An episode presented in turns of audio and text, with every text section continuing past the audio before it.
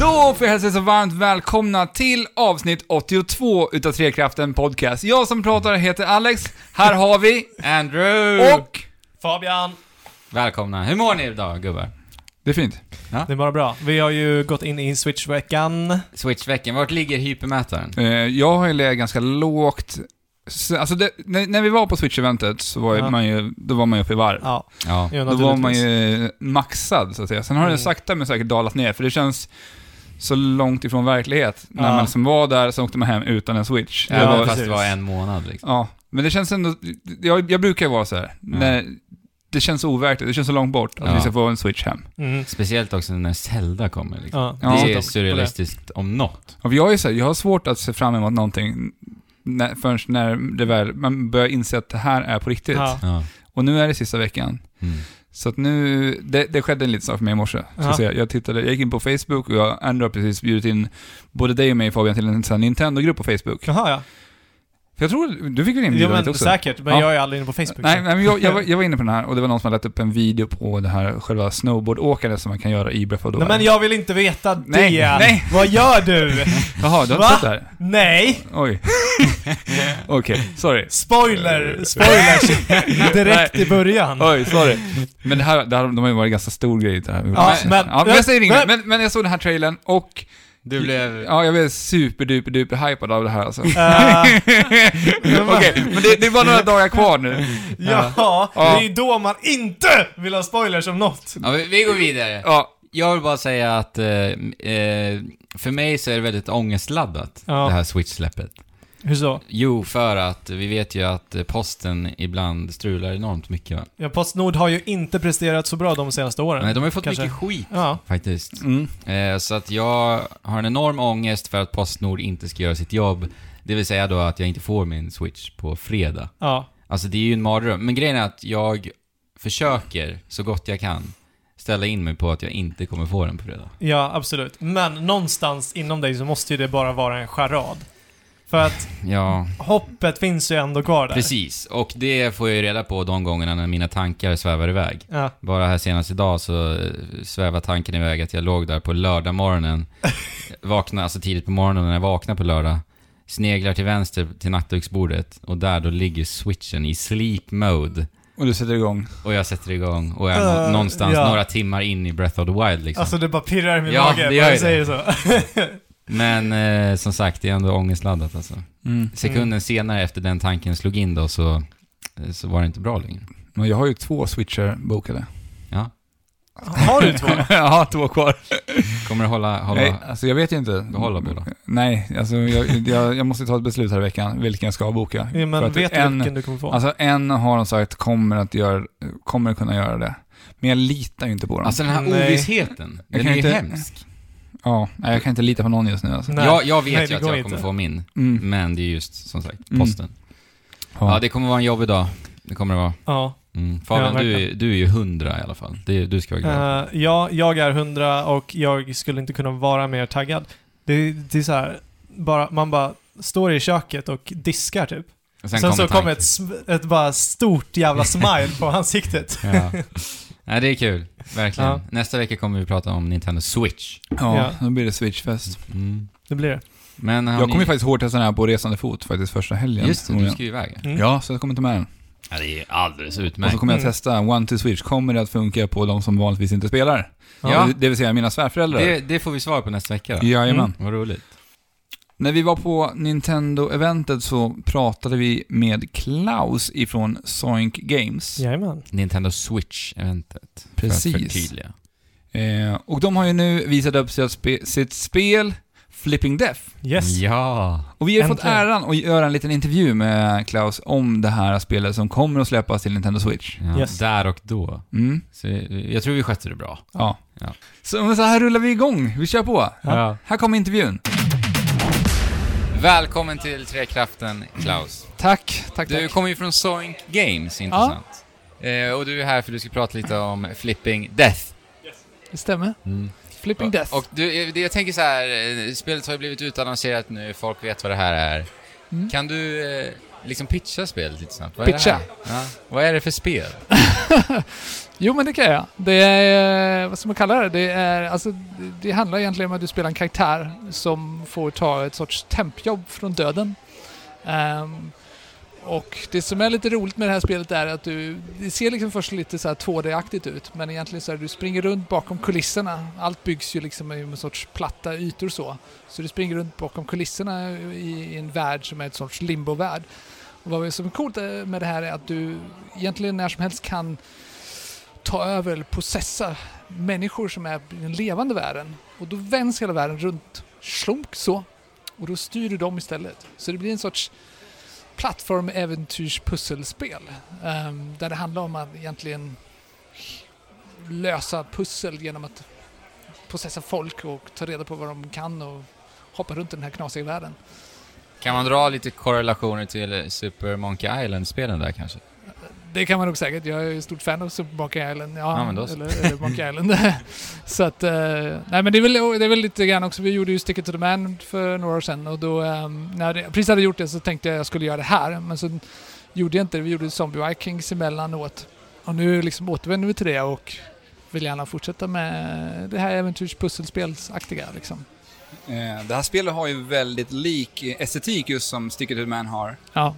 Och är det någonting som ni gör på Sonic för att ni vill liksom på något sätt sammansvetsa och- så det känns enhetligt i era, era spel som ni utvecklar, tänker jag? Ja, det kan man säga. Förutom Fe då. Ja, ja, det Nej, har ju en men, annan sida. Nej men det är klart, eh, det är väl liksom en, en estetik som jag har jobbat vidare med själv liksom. För jag, jag är ju själv karaktärsdesigner fortfarande, även om jag får sjukt mycket hjälp från alla våra grafiker i vårt team liksom. Det är ju inte, det är ju inte jag som gör allt det där. Men, eh, men absolut, det är ju meningen och det är tanken liksom att Mm. försöka jobba vidare och försöka bli bättre på en viss sorts grafik liksom. Ja. Jag tänker också på äh, stilen när vi först fick se det här spelet. Påminner väldigt mycket också om Tim Burton. ja.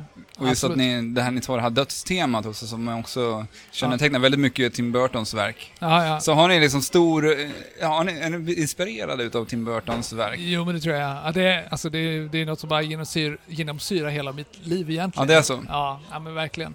Alltså det är klart, och folk kommer ju självklart också jämföra det med, med igen med Tim Schafers jobb också säkert, Ja. och Psychonauts och så vidare liksom.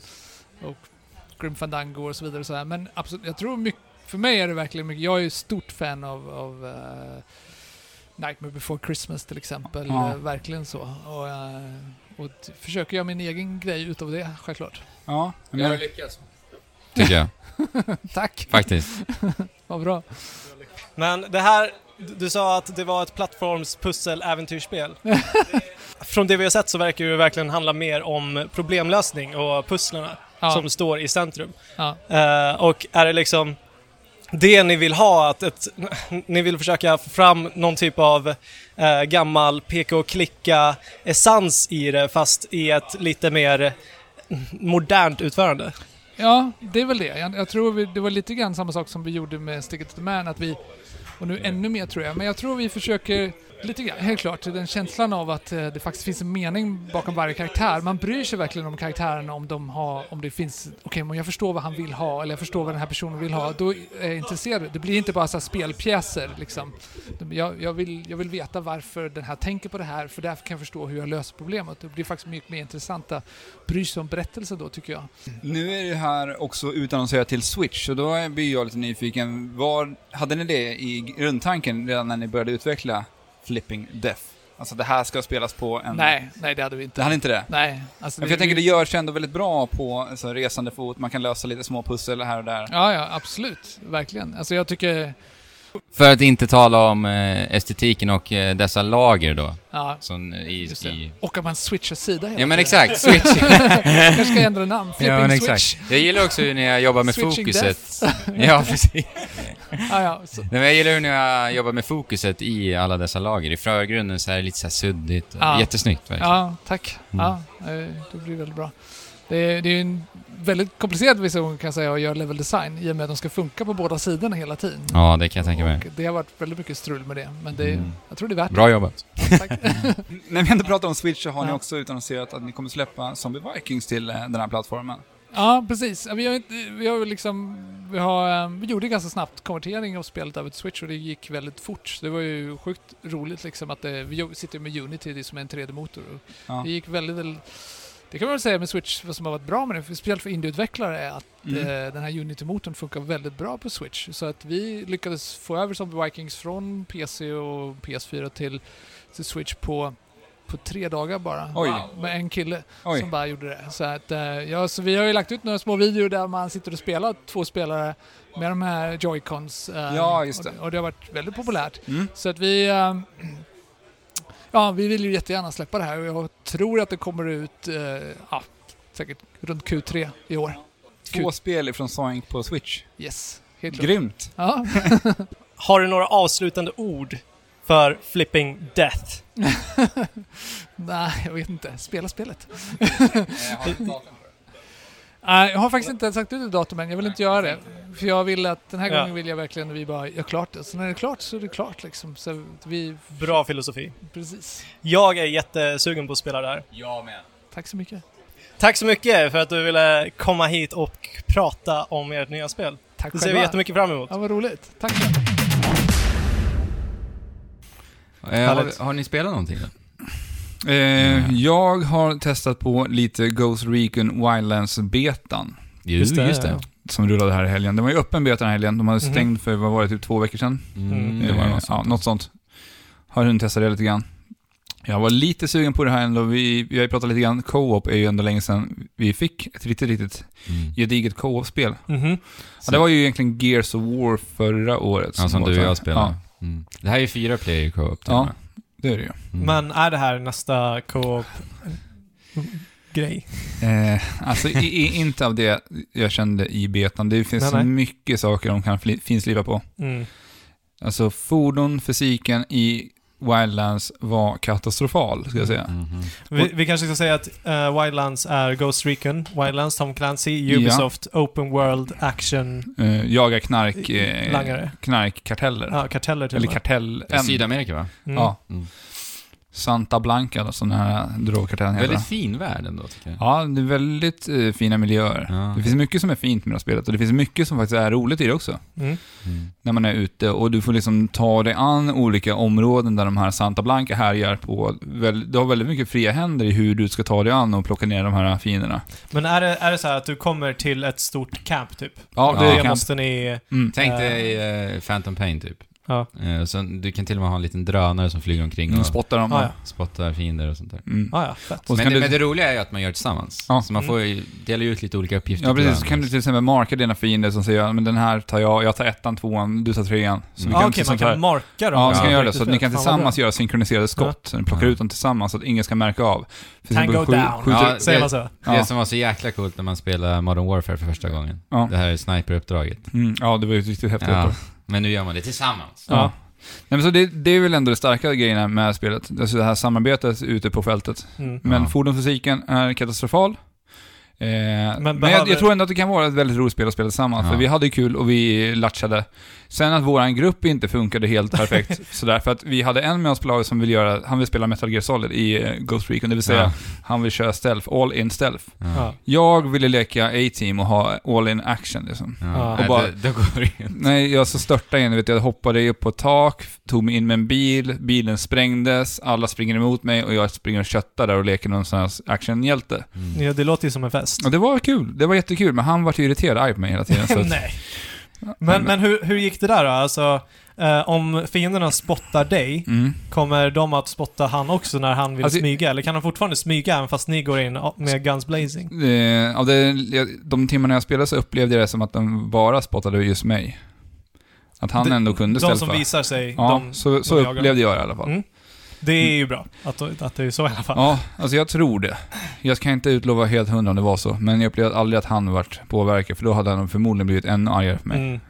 tror jag. Ja men alltså sen är det här första gången ni kör det här tillsammans. Mm. Man behöver ju bli lite... eh, man behöver känna varandra lite Mm. i, i sådana här kuppspel. Det är sant.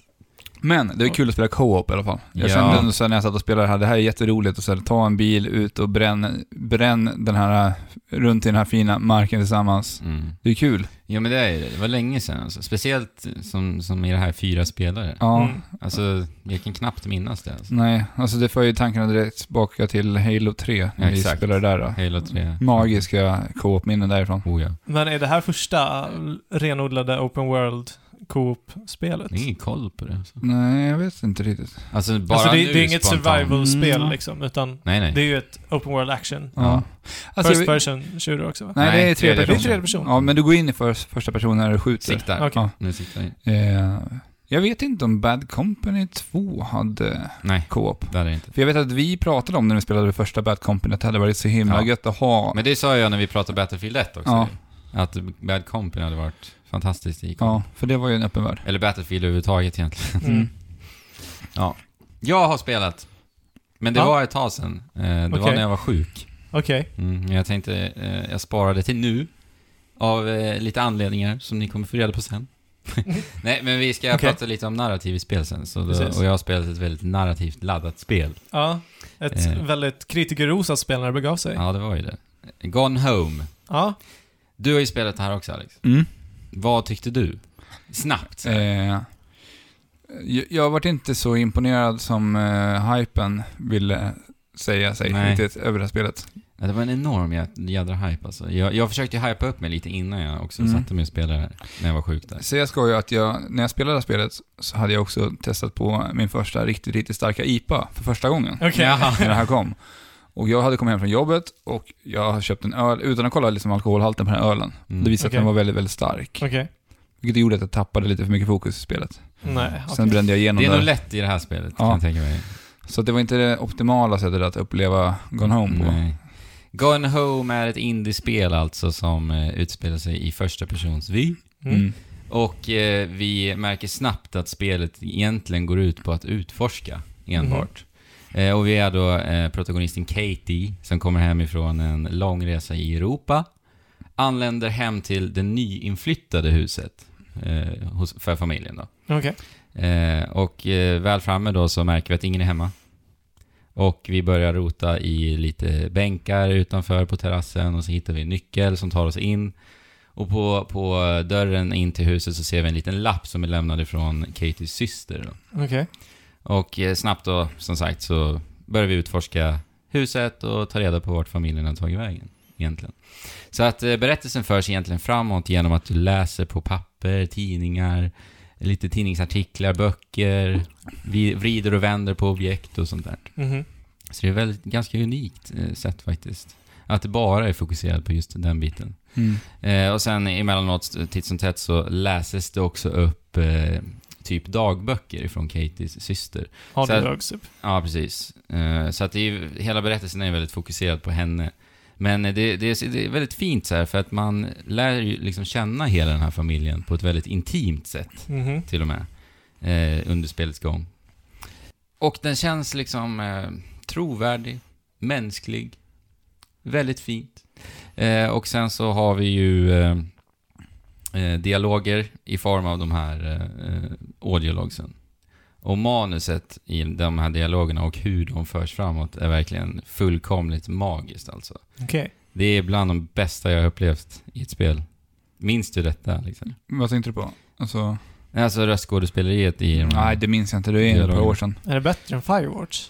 Ja, alltså det tror jag nog. Det, det är i alla fall eh, i linje med Firewatch. Men som du Ja. säger, det här mänskligt, det är någonting jag verkligen kan hålla med om. För att Mm. du, du sätter verkligen sätter verkligen en mänsklighet in i spelen. Alltså Ja. någonting som är så otroligt relaterbart när man går och läser om den här familjen. Ja, verkligen. Det handlar inte om några superhjältar eller någonting, utan det här är Nej. bara en vanlig familj Mm. där någonting har hänt. Det är det vi egentligen... Ja, men det är så, här, det är så känsloladdat och ärligt Ja. också. Mm.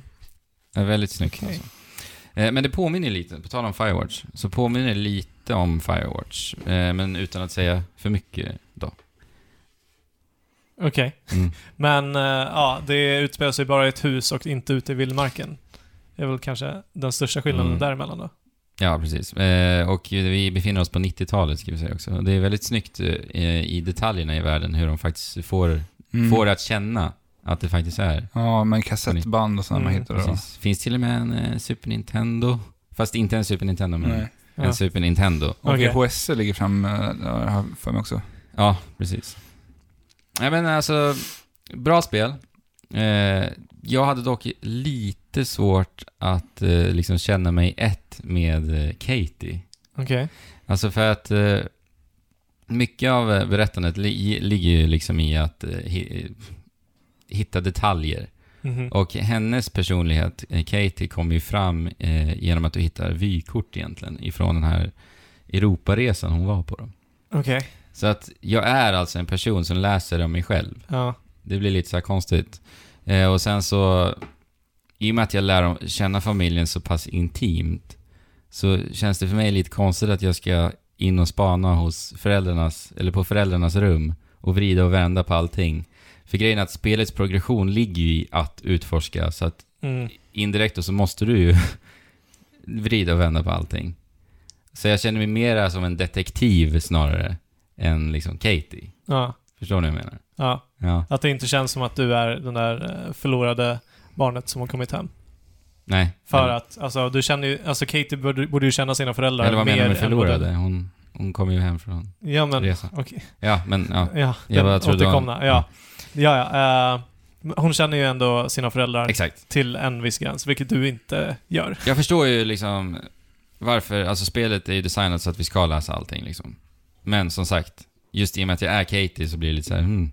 Eh, så det hade varit bättre om det var en dekt- detektiv man var kanske. Ja, okej, men ja, jag vet inte då hur mycket det kretsar kring huvudpersonen. Eh, svårt att, men eh, du, du känner att du inte kan köpa Jo, men det kan hela det konceptet? Det var bara liksom. en liten detalj liksom. Ja. Men eh, det tog ungefär en, um, två, tre timmar att klara av. Mm, Det Okej. går ju väldigt fort faktiskt att Ja. ta sig igenom Gone Home. Ja, precis. Och det var verkligen ett perfekt spel att spela sjuk, faktiskt. Ja. Jag låg där eh, halvt eh, sängliggandes liksom, i soffan. Man får inte vara för sjuk, för det lyckades. kräver ju fortfarande visst fokus. Exakt. Ja. Det, ja, nej, inte för sjuk. Eh, så jag låg ju bara... Jag låg ju bara där i soffan och bara Ja. läste lite lappar Mm. och hängde med på den här resan. Ja, istället för att titta på någon s- serie Ja, Alltså- Mm. så kan man ju kanske spela Gone Home. Men jag tycker ändå att Gone Home är ett viktigt spel. ja jo men det är det. Eh, Alltså, det gick, gick inte det lite i bräschen för Jo men lite så var det. eh, alltså det- Walking Simulator? Jo, och så? det är det här tillsammans med det här spelet Dear Esther som var väldigt Ja, just det. populärt. För, äh, Dear Esther kom ju före Gone Home, men Gone Home gjorde det så att det här blev riktigt, riktigt stort och uppmärksammat. Mm. Men eh, det är ändå så här, de gjorde någonting nytt med det narrativa Mm. i spelen. Verkligen. Och jag tycker, jag tycker ju, alltså även om det har ett par år på nacken liksom, Mm. så tycker jag ändå att det håller idag. Eller nytt ska man inte säga, men de tog upp någonting som de har gjort förut med lappar, men man bygger ett helt spel Ja, exakt. Mm. baserat På ett väldigt eh, unikt sätt. Ja. Mm. Personligt på ett helt annat Ja, plan. Ja, precis. Nej men eh, har du lite, lite, några timmar över och inte vet vad du ska göra så tycker jag att Gone Home är ett spel man ska spela faktiskt. Mm. Mm. Fin berättelse. ja. Spännande. Mm. Fabian, du har ju faktiskt tagit dig an ett riktigt stort spel här. Jajamän, så att efter uh, Barabudabrish så ska vi snacka om Horizon Zero Dawn. Jag vill bara slinka in med en liten sak innan du sätter igång och snackar om det här spelet. Och det är en liten nyhet som dök upp här i ve förra veckan. Mm. Ken Levine känner ni igen va? Ja. Oh ja. På Det är tal om narrativ i spel, han Mm. är ju mästerlig där. Ja, han är ju Ibland. han är en av grundarna bakom studion Irrational Games. Mm. Ja. Och det är en studio som är känd för spelserien Bioshock. Japp. Yes. Och de la ju ner här för ett par år sedan. Ja. Mm. Olyckligt nog får man ändå säga. Ja. Men de har nu återuppstått under s- namnet Ghost Story. Ghost Story. Ska vi förvänta oss någon form av spökspel då kanske? Spök, spökchock. Ghost Shock. Ja, precis.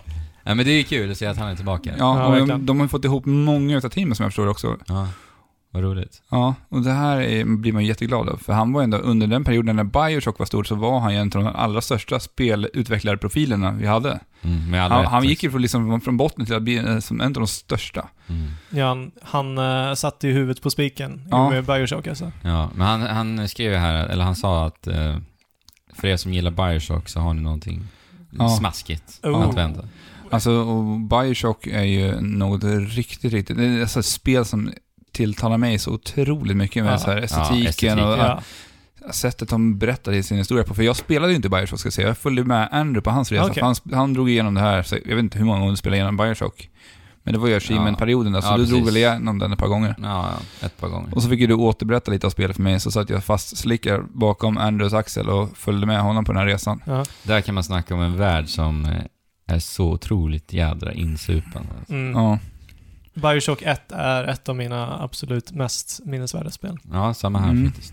Och på tal om audio logs i spel så tyckte jag faktiskt att Bioshock var ett av väldigt få spel som där det faktiskt var, funkade bra och var intressanta. Alltså, jag vet inte om jag eh, håller med där. Alltså audiologs kommer alltid vara audiologs. Mm, men, men de var ju så tidiga då. Ja, så det var en av de precis. första spelen. jag, jag kommer ihåg med dig, det var ju ett av de spelen som du för det första gången med spel vart intresserad av en spelhistoria. Ja, ja. Alltså för att du kunde Okej. liksom det här utan till Mm, historien. Och Oh, du, ja. å- För du återberättade den här för mig. mm. Och det var liksom då det bara wow, det kan vara coolt men nu är det verkligen nice med berättande i spel. Mm. Alltså ja, twisten i Bioshock, den är ju legendarisk med all Mm. rätt. Alltså Mm. det är ja.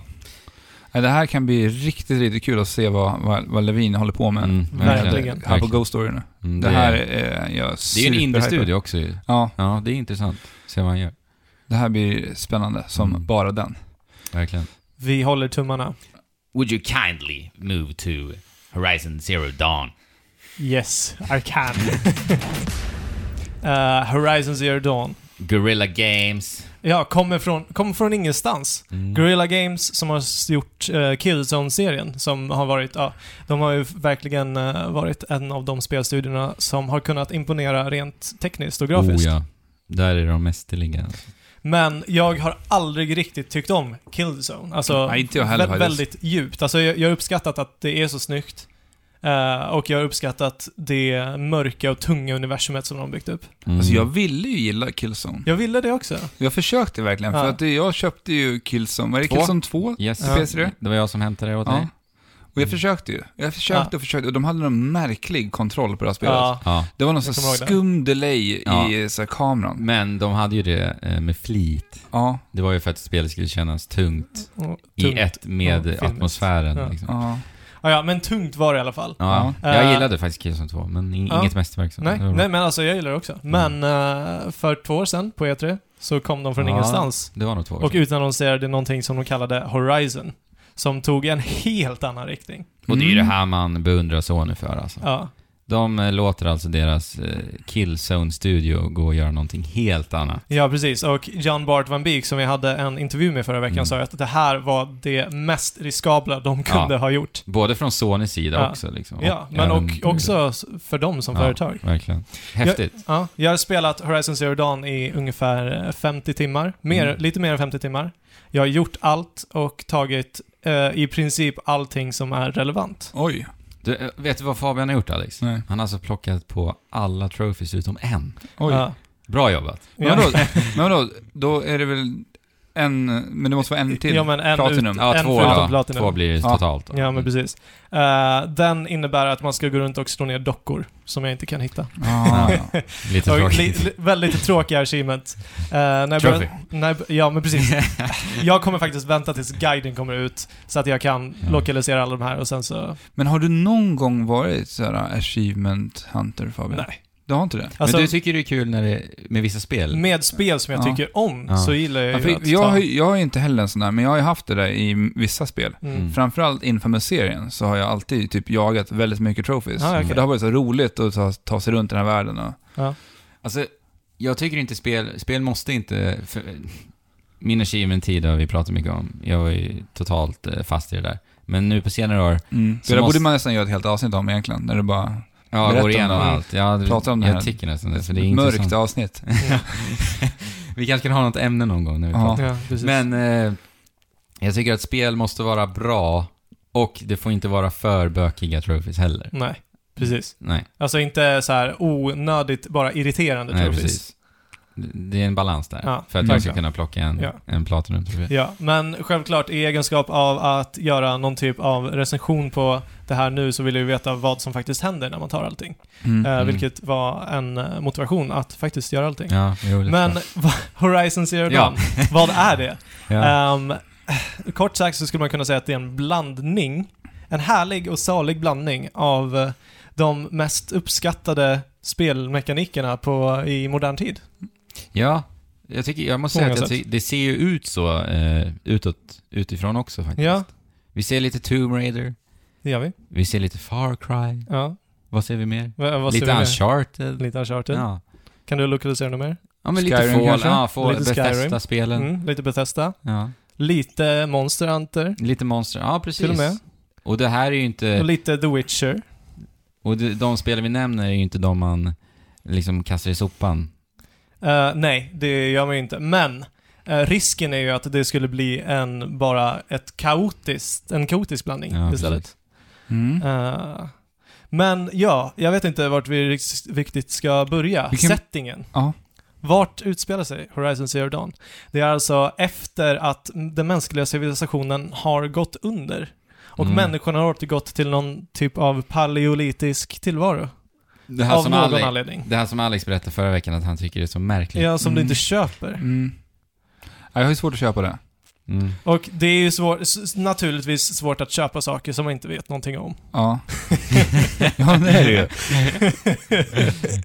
För, eh, alltså naturligtvis kom- kommer ju spelet att, eh, alltså den kastar ju bara in dig i den här världen. Ja. Där, eh, där jorden verkar härskas, inte av dinosaurier, men av mekaniska dinosaurier och djur. Mm. Mm. Eh, vi spelar som eh, protagonisten Aloy, eh, som eh, har blivit utkastad från sin stam. Mm. För de bor ju typ i, som jag sa, typ stenålderstid. Eh, och av någon anledning så får inte hon socialisera sig överhuvudtaget med någon från hennes stam. Mm. Eh, detta gör henne väldigt frustrerad, så att hon eh, blir väldigt målmedveten att vinna någon typ av eh, pröv, prövning ja, just för, det. för just att hon skulle kunna bli accepterad i den här stammen. det. Mm. Men hon vet inte vart hon kommer ifrån, hon vet inte eh, varför hon är utvisad, hon vet inte vem hennes mor är. Så att hon har ju väldigt mycket som hon vill ta reda på. Mm. Och det är det här som Horizon Zero Dawn Mm. mest eh, dras, dras efter. Mm. Och sen naturligtvis våra frågor. Varför, varför finns det robotdinosaurier på världen, i Mm. världen? Och ja, eh, jag accepterar verk- verkligen den här världen som de har byggt upp. Mm. Eh, jag tycker att den är mm, consistent, konsistent, eh, Mm. sammanhållen eh, och härlig och monstren fyller sin funktion på alla plan. Jag måste fråga. Fråga på. Alltså det finns ju vanlig, vanligt djurliv också, Mm. eller hur? Mm, det finns, eh, ja, typ harar, Ja, det var- rävar. Okej, det, det är väldigt begränsat på det. Det är ganska alltså. begränsat. Ja. Det var det jag Ganska tänkte fråga bra. också. Ja. Om det fanns det. Mm. Ja. För jag tänkte på hur de skulle äta och sådär.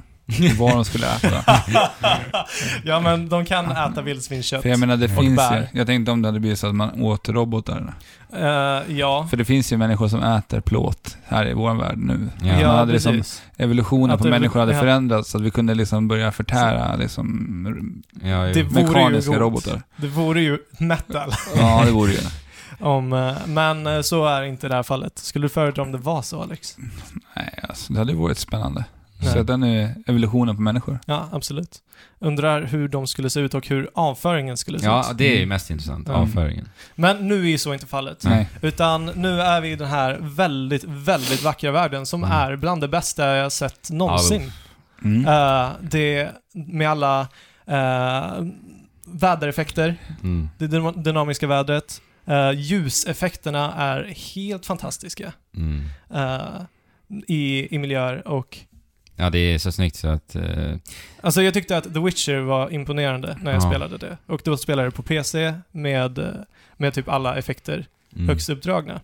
Och det var riktigt snyggt. Mm. Men det, får, det kommer inte i, riktigt i närheten av vad det här gör. Det rullar i 30 ska vi säga Det också. rullar i 30. 30 bilder ut per sekund. Och, men det är ju så otroligt eh, N- Följsamt. Alltså det är stabilt i 30. stabilt. Tack. Stabilt. Men Det- ni har, ni har ju hunnit kunnat se det här både på en Playstation Pro och en PS4. Ja. Mm. Eh, för det har väl visst Playstation 4 Ja, Pro-stöd, det har det. även om du inte spelar på 4K-TV? Ja, ja. Ja. Vad är, vad är det exakt? Vet du det? Ehm, eh, lite bättre texturer. Okej, eh, till och med det. och lite bättre lighting och, Ja, det är så och, pass. och sånt. Det är men- eh, väl egentligen det första riktiga Playstation 4 Pro-spelet Det egentligen. vet Alltså, där- jag inte riktigt. Men jag vet att de marknadsför det ganska hårt, Ja, att de det är har det jag P- menar. ett PS Pro-stöd. Att Horizon är verkligen från grunden utvecklat vid sidan om med en PS4 Pro. Men liksom. ja, okej. Ja, PS4 Pro i all ära, det blir lite bättre, väldigt mycket skarpare eh, upplösning och så vidare. Men Du spelar ju inte på jag den. spelar inte på Playstation Pro Nej. och att, alltså, det ser helt makalöst bra ut, Mm. även fast det spelas på en vanlig PS4. Om man då jämför med Last Guardian, som Mm. inte alls spelades lika bra på en vanlig PS4, Nej, just det. så ser det här alltså ut snarlikt och spelas precis likadant Mm. Ja, det är så snyggt. på, på en eh, vanlig PS4. Är det snyggaste konsolspelet just nu? Eh, ja, alltså i, st- i s- stora drag skulle jag säga att det Mm. är det. Det är väl Uncharted eh, 4 framförallt då, som, som de kanske det, tävlar emot. ja, men... det är inte lika expansivt Nej, och exakt. de fokuserar inte lika mycket på eh, saker som de har gjort. Nej. Alltså de, de som är riktiga technördar höjer ju Horizon till skyarna för Mm. vad de har lyckats åstadkomma Mm. på, på en liksom PS4. Ja, det är imponerande. verkligen. Ja, det ser ju faktiskt riktigt, riktigt bra ut. Ja. Med tanke på hur pass gammal ändå den här hårdvaran är i en Ja. PS4 nu. Mm. Och så här växtriket. Ja. Detaljerna i växtriket är bara... Alltså det är så Ja, och- vackert. Animationerna. Ja, Alltså animationerna på håret och eh, robotarnas, me- mech-djurens animationer är helt fantastiska. ja. Eh, och, Jag måste ja, säga... Alltså allt. Jag vill bara säga en detalj. Det, när vi spelade här i helgen Fabian, så sa Ja. du till mig, stanna upp när jag red på en robot. Ja. Så sa du, sikta med pilbågen. Så gjorde jag det, så bara, vänd dig om. Och så vände jag mig om. Och då Mm. ser man alltså, i, på tal om animationerna, Mm. så ser man alltså hur Aloy verkligen rör sina, sina ben så snyggt runt med roboten. Så här. Ja, precis. Alltså man ser ju att det inte är liksom supernaturligt, men det är det snyggaste jag har sett Ja. i tv-spelsväg. Men att de ens har lagt tanke på Ja. att animera någonting. Precis. Ja, Ordentligt där. precis. Detaljrikedom alltså. Och allting är alltid liksom lättåtkomligt. Det är, in- det är inte Final Fantasy 15 där eh, vissa, s- vissa ställen är begränsade att Mm. gå till, till f- via fot, f- Till fots. till fots. Mm. Eh, helt enkelt. Och även när du rider på mounts så Mm. kan du rida upp för snabba Ja, bergs... det, det tyckte jag var riktigt positivt. Ja. De hoppar liksom över Ja, nästan precis. alla förhinder. och så. det är inte alltid liksom supersnyggt när man tar sig upp Nej, på ställen som nej, man nej. inte kanske borde Men- ta sig upp, men det går. Precis. Eh, och därför har jag tankarna till Skyrim också, för det är så jag alltid tar mig fram i eh, El- Elder Scrolls. Att bara hoppa, försöker det är- hoppa den närmsta vägen, kortaste vägen. Ja, det är inte det så, Mm. det snyggaste. är så jag spelar GTA. Mm. Ja, Man kör rakt över. ja, Ja. precis. Följer aldrig vägen. Men Mm. eh, som sagt, det är en väldigt expansiv värld, men den känns inte för stor. Okej. Eh, alltså på något sätt så, de har inte den här skalan som vi snackar om i Xenoblade, eller som Final Fantasy 15 hade. Mm. Eh, utan det, så länge du rider på en robot så går det väldigt snabbt att ta sig igenom varje område. Ja, det är så. Eh, om, om man skulle vilja det. Och det är verkligen inte spelets fördel, för att jag skulle inte orka med liksom, långa tra- transportsträckor. Och det Men- blir aldrig riktigt det, men även det- om du springer liksom. Är det designat bra också att det kanske inte alltid är jättelångt att transportera sig? Vad menar du? Alltså till uppdragen så att säga. Eh, alltså att, att ett uppdrag inte Är sträcker sig så för långt. långt Att de inte bort. skickar bort Nej, men dig på så- andra sidan kartan liksom. Så kan det Ja. vara, men till slut så kommer man börja fast-travela Ja, okej. när man har upptäckt hela, Okej. hela kartan och så. Mm. Eh, och sen, alltså, UI't, det, det kan se väldigt plottrigt ut när man har allting på, men Mm. det mesta, jag, jag körde på bara dynamiskt UI, så att allting försvinner så länge man inte är i någon action-situation. Som tillhör den kategorin typ. Precis. Mm. Ehm, och n- när, när man är i en a- action-situation så vill man ha all information som Mm. UI't erbjuder. Mm. Eh, Men däremot så kommer det upp, alltså typ varje gång man ska göra ett sidoquest, eh, där typ alla går ut på att man ska följa ett spår. Okej. Varje gång du ska följa ett spår så kommer det upp över halva skärmen. Så här gör du för att följa ett spår. Nej. Så det, det är lite så här. Och quest-tracken kan man inte få bort ifrån skärmen. Mm. Så att den kommer, så länge du har ett aktivt quest så kommer den alltid att vara eh, liksom i hörnet någonstans. Just det. Eh, för den här, det, Horizon har ingen minimap, utan den har den här kompassen som uh, Som Bethesda-spelen brukar Ja, som ligger i över, övre delen av skärmen. Precis. Och jag har verkligen inte fattat hur jädra bra ja. eh, en sån kompass är, till Ja. skillnad från en minimap. Mm. Men För att vi en var ju min- inne lite kort på det Ja, det förut. var vi. Eh, Det kanske är därför jag klarade av att spela Fallout 4. Jag har inte ens tänkt på det. Mm. För att jag har ju berättat om hur mycket jag avskyr eh, alla dessa små Ja, precis. Alltså- distraktioner på minimappen. Alltså vet ni vad? Horizon har gjort att jag blir lite orolig över Breath of the Wild. Ja, För där är det ju en minimap. ja. Ja. Jo men alltså, s- som här, det, det är en superbra Ja, jag älskar de där Eh, kompasserna alltså. Mm. mekanik. Fler borde anamma. Det borde, jag vet inte om, eh, om Bethesda kanske har haft patent på Ja, det eller kanske. något, men eh, jag vet inte. Nej. Horizon Zero Dawn är ett spel Mm. och det spelas jädrigt bra också. Mm. Det är, intressant. följsamt. Alltså, för vad jag upplever i eh, typ samtliga open world-spel är att liksom gameplay-mekaniken inte riktigt finns där. Om det inte är alldeles för repetitivt, eller repetitiva Mm. saker man ska göra, så är det inte liksom 100% i kontroll eh, och actionmomenten liksom blir också repetitiva i Mm. slutändan. Mm. Eh, men här, här blandar de ju liksom väldigt mycket med eh, både RPG, open world och action. Framförallt action, eh, när det kommer till hur, hur spelet spelas och Mm. vad det är som gör det kul att spela. Mm. Eh, för för det, det är lika följsamt som ett actionspel. Det, man har invincibility frames när man dodgar. Eh, det handlar om att du ska liksom tekniskt lära dig dina motståndare. Mm. Eh, för att om du inte skjuter på deras, deras eh, svaga punkter så kommer du inte göra någon skada överhuvudtaget nästan. Nej, och jag, jag- det jag tycker om med Horizon, det lilla jag har spelat också, det är Mm. att spelet belönar träffsäkerhet. Mm, precis. Alltså där, s- som du säger, svaga punkterna är, träffar du där så får du belöning för Ja. det. Liksom. Ja, och det är ett- i princip det enda sättet eh, att ta ner monster. Det är så och, med, härligt. och med deras svagheter, för att många, många robotar har elementala svagheter. Ja, just det. Vi har eh, el och eld och is. Mm. Mm. Eh, så att, alltså, i början av spelet, när man är väldigt begränsad i sitt eh, vapenutbud, Mm. eh, för man, man skjuter med sin valuta och man köper nästan alla vapen eh, som man hittar. Så att Vad- du vadå- måste, Mm. Vadå skjuter med sin valuta? Vad menar du? då? m- man hittar shards. Okej. Eh, och av shardsen så köper du saker och craftar dina Ah, ja. pilar med. Du tänkte, ah, ja. Mm. Ja, då är jag med. Så att det tog väldigt lång tid, alltså det var inte förrän i endgame som jag hade överflödigt med pengar och ri- liksom kunde Det köpa är allt. positivt också. Och ja, eh, för, för det som brukar hända med mig när jag spelar open world RPGs är att jag optar så mycket att jag väldigt snabbt blir overpowered Mm. och då blir spelet inte kul alls att spela. Nej. Men här kändes det bara naturligt att så här, eh, samla ihop sig, de, samla på sig de här shardsen eh, och sen så går det till en merchant som eh, har ett utbud av olika vapen och bara hmm, vilket, vilket vill jag testa nu? För att alla vapen går att komplementera med, med alla andra vapen i- när du slåss mot vissa monster liksom. Mm. Eh, men vissa är bättre i vissa situationer och, och andra är bättre i andra situationer. Så att det här jag tycker verkligen att Horizon Zero Dawn skiner. Att i de här eh, striderna med monstren, där de tar liksom lite Monster Hunter, lite liksom förberedelse alla Witcher, man kan dricka potions för att inte ta lika mycket skada. Är det så? Eh, ja, och ehm, Okej. robotarna gör alltid mycket skada. Du kan Ja. inte få någon superarmor som gör att den inte, eh, du inte tar någon skada alls. Mm. Utan du, om du blir träffad så kommer det att vara, vara ödesdigert liksom.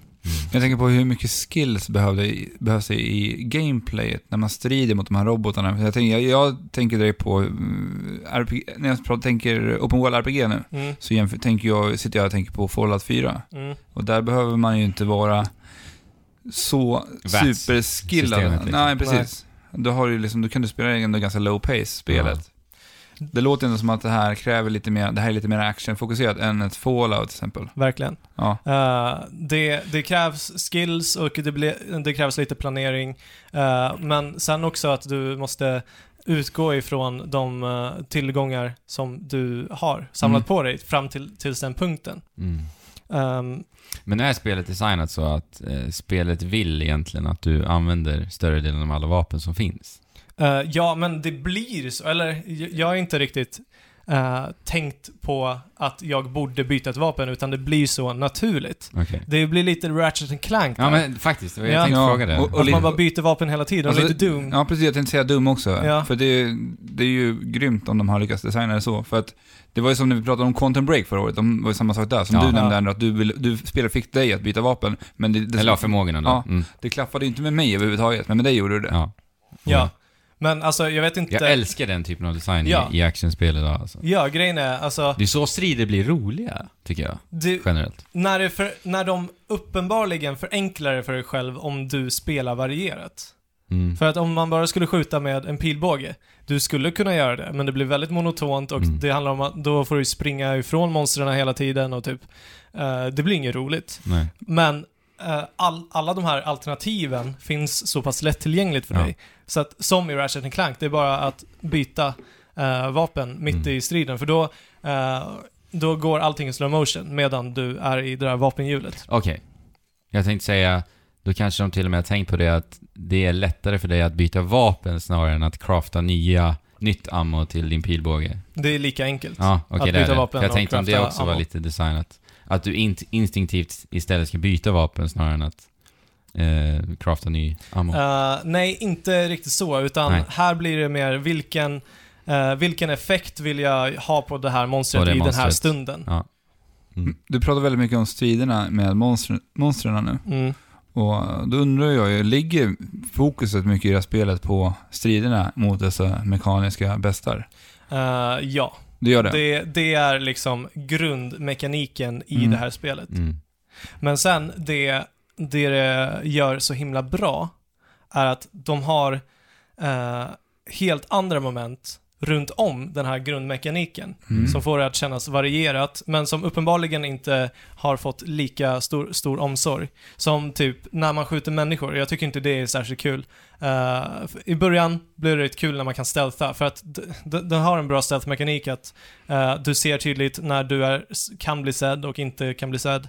Eh, du kan vissla till dig folk och du kan lägga traps utan att bli, Ja, men jag bli sedd gillar, och så. jag gillar stealth-momenten i Horizon. Jag gör det, Men men- det, är, men det är ju mycket för att det är så responsiv och bra spelkontroll och det Precis. känns bra att spela också. Precis, men just det blir, blir väldigt repetitivt. Ja, okej. Alla Mm. liksom, vilket open world annars Ja. som helst. Ja, jag kan tänka mig det. Eh, och det, det jag tänker är liksom typ, eh, Tomb Raider Mm. har typ bara den här mekaniken, där man Ja. skjuter, skjuter eh, eh, och stealthar runt människor. Ja, Och här kommer det bara som en bonus. ja, Och det visar på vilken nivå Horizon, Horizon. lägger sig. ja, Mm. ja, verkligen.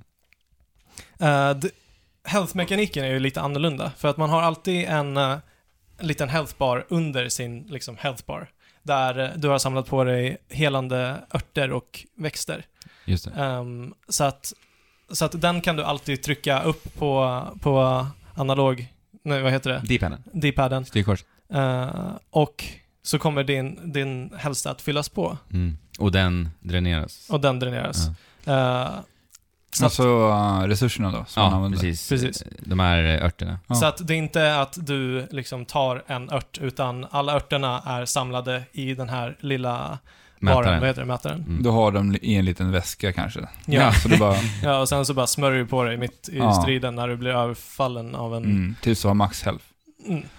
Mm. Bra grej alltså. Det är ungefär som den här helande väskan i Resident Evil. Just det. Ja, det är det ju. Ja. Men, Mm. men det här kombinerat med att du måste hålla koll på din ammo och liksom aktivt göra någonting åt det, att din, när din ammo tar slut, gör att man blir fokuserad på både liksom, liksom sin ammo med ammo management och eh, hälsan måste du också ta hänsyn till och hitta, eh, alltså det, det blir ett bra flow och du känner inte att du har förlorat så fort du har fått ner ditt liv liksom. Det Nej. finns health potions också som helar Alltihopa. eh, här. direkt Mm. och inte fylls på så här eftersom. eftersom. Mm. Men det är ju open world också. Ja. Och som jag sa, nästan alla sidequests handlar om att man ska följa ett spår. ja. Det här är ju så intressant. Nu vill jag veta. Ja, men för, vad vill du veta? Hur är dessa sidequests i Horizon Zero Dawn? För det mesta fullkomligt generiska. Mm. Det är så. För det mesta. Alltså det är tråkigt. Det, det är tråkigt. Alltså, jag kände att jag slösade tid på många av, Ja. av de här. Mm. Eh, speciellt eftersom att liksom, de kan inte m- med den här approachen som de har tagit eh, i, i själva f- framställandet av världen, att allting är antingen gott eller ont. Det finns inget mellanting, allting är väldigt Okej, renskrubbat. okej. Eh, så att liksom, om, om du kommer till någon som bara ”Åh, det var några tjuvar här”. Då vet du vilka tjuvarna är. Nej, jag vet inte vilka tjuvarna är, men jag vet att de inte är dumma egentligen. Jaha, De till och har- med så. De hade ju tagit den där, de hade ju tagit de där örterna för att de faktiskt behövde det och hjälpa andra. Ja, ja. Jaså. Eh, och de som är dumma, de är riktigt jädra dumma. Och de borde bara dö.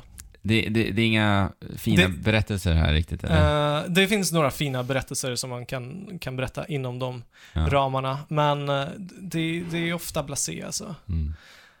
Eh, Tråkigt. det, det är tråkigt, men Mm. några sidequests har lite större relevans och det känner man att de har lagt ner lite, eh, lite mer krut på. Mm. Och på samma sätt så kan man känna lite samma eh, symptom eller syndrom över hela eh, Horizon Zero Dawn. Att det finns bikaraktärer som de verkligen inte har lagt samma liksom, krut på eh, som huvudkaraktärerna. Ja, i, till och med i ansiktsanimationerna Mm. Ja, ja. vet vi ju. Och lip-syncing och Ja. typ så här hur ljuset ens reflekterar. Alltså vissa, vissa karaktärer ser bara helt, Ja. helt sjuka ut. Ja. Eh, medan de som är lite mer relevanta har fått större omsorg och huvudkaraktärerna har fått mest omsorg. Mm. Huvudkaraktärerna ser ju oftast väldigt, väldigt bra ut. Men det där är ju förståeligt Ja. faktiskt. Ja, Det- alltså grejen är, eh, när vi snackar Bethesda-spel, Mm. om vi ska dra den jämförelsen, så att alltså jag, jag kan köpa det här. Ja. Jag kan Ja. tänka mig att, Bikaraktärerna ser väl bättre ut än i Bethesdas spel eh, i alla fall. Ja, Bethesda i spelar alla ju fall på samma förskräckliga. nivå.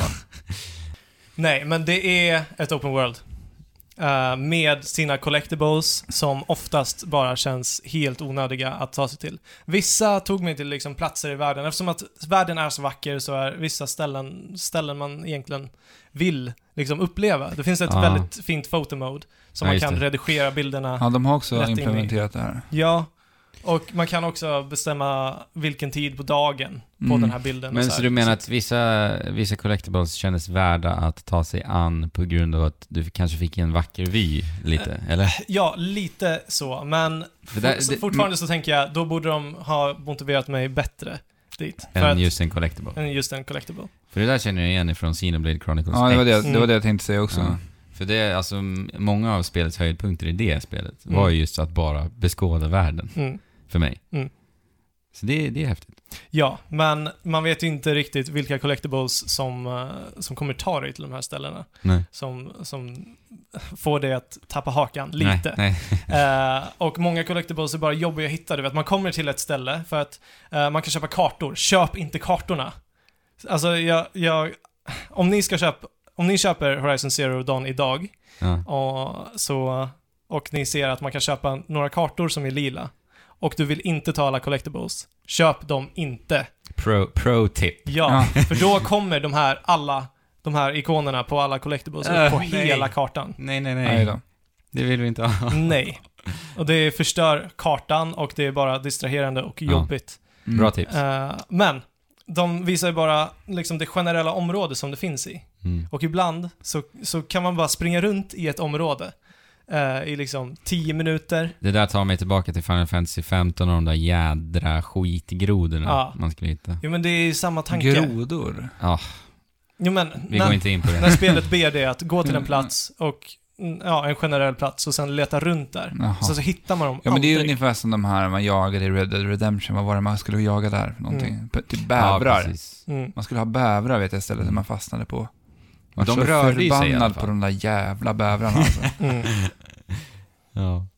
Men eh, ehm, jag tittade på, på, eh, vad heter det, Kinda Funny Games, en YouTube-kanal, Ja. när de hade spelat det här. Och eh, Tim där sa att det kändes organiskt att hoppa upp på de här Talnex som är som tornen, som Ja, just Vista-tornen. det. Far Cry-tonen. Ja. Ja, Ja. Ubisoft-tornen. Ja. Precis. Eh, han sa att det kändes organiskt och jag kan inte annat än att hålla med. Är det, känns, så alltså? det känns mäktigt att gå där under den där stora jädra långhalsen. Ja. Eh, och sen bara, ma- man ser väldigt tydligt liksom vart, vart den spatserar runt. Eh, och då liksom planerar du att gå till ett ställe, det är ofta några monster som du Precis, det måste är döda i det jag- vägen. Tänkte fråga också. Eh, Mm. Men det är bara att om den går förbi på den avsatsen som du slåss på monster på, Mm. så är det bara att hoppa på den. Och skita i monstren. Men är inte det helt enkelt. förutbestämda platser då, runt där han Jo, jo. patrullerar? Alltså det, det är ju förutbestämda platser, men det är lite... Men det känns Orban. Det känns, alltså självklart.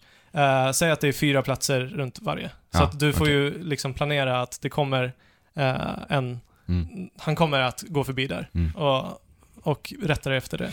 Men du måste ju nästan ha lite jägartänk i det här, låter det som. Alltså, du Vad- måste vad tänka menar som en jägare när du ska upp på det här tornet, att du ska liksom förutse vart den här figuren kommer gå. Är det, finns det tänket mera i Horizon också? För man, jag har ju spelat Ja. inledningen i det här spelet, Det tycker när man jag. får lära sig att ut och jaga de här monstren. Ja, men, s- ja. Så jag tänker att man har implementerat lite så här jägartek- jägartänk i det här ja, spelet. men just när man Mm. möter robotarna, då tycker jag det. Du pratar ju om planering och förberedelser Ja. och allt. va? Precis, men den mekaniken har jag aldrig använt Är det så? genom hela spelet. Okej. Men, alltså, det är inte så svårt att förutse vart de ska gå. Nej, Okej. okej. De går ganska sakta också. Ja. Och det här, när jag såg Talnex första gången så Mm. tänkte jag nej, vad kommer det här bli? Är det, är det ett var vanligt lite Ubisoft-spel? rädd. Precis. Ja. Eh, men till min stora positiva förvåning så ehm, ser man bara hela kartan på Mm. kartan. Det är inget Fog of War överhuvudtaget. Och de enda ikonerna som dyker upp är monster där, där monstren finns, alltså typ om ett specifikt monster. Så att du vet vart du ska jaga ett specifikt monster om du behöver det. Så det För är att inga... de, de droppar delar också som man liksom köper Mm. eh, vapen och Ja, men det, utrustning har, med. det är någonting, det har vi ändå sett i liknande open world-spel också. Att det är Mm. liksom tydligt vart man hittar vissa monster och sådär. Mm.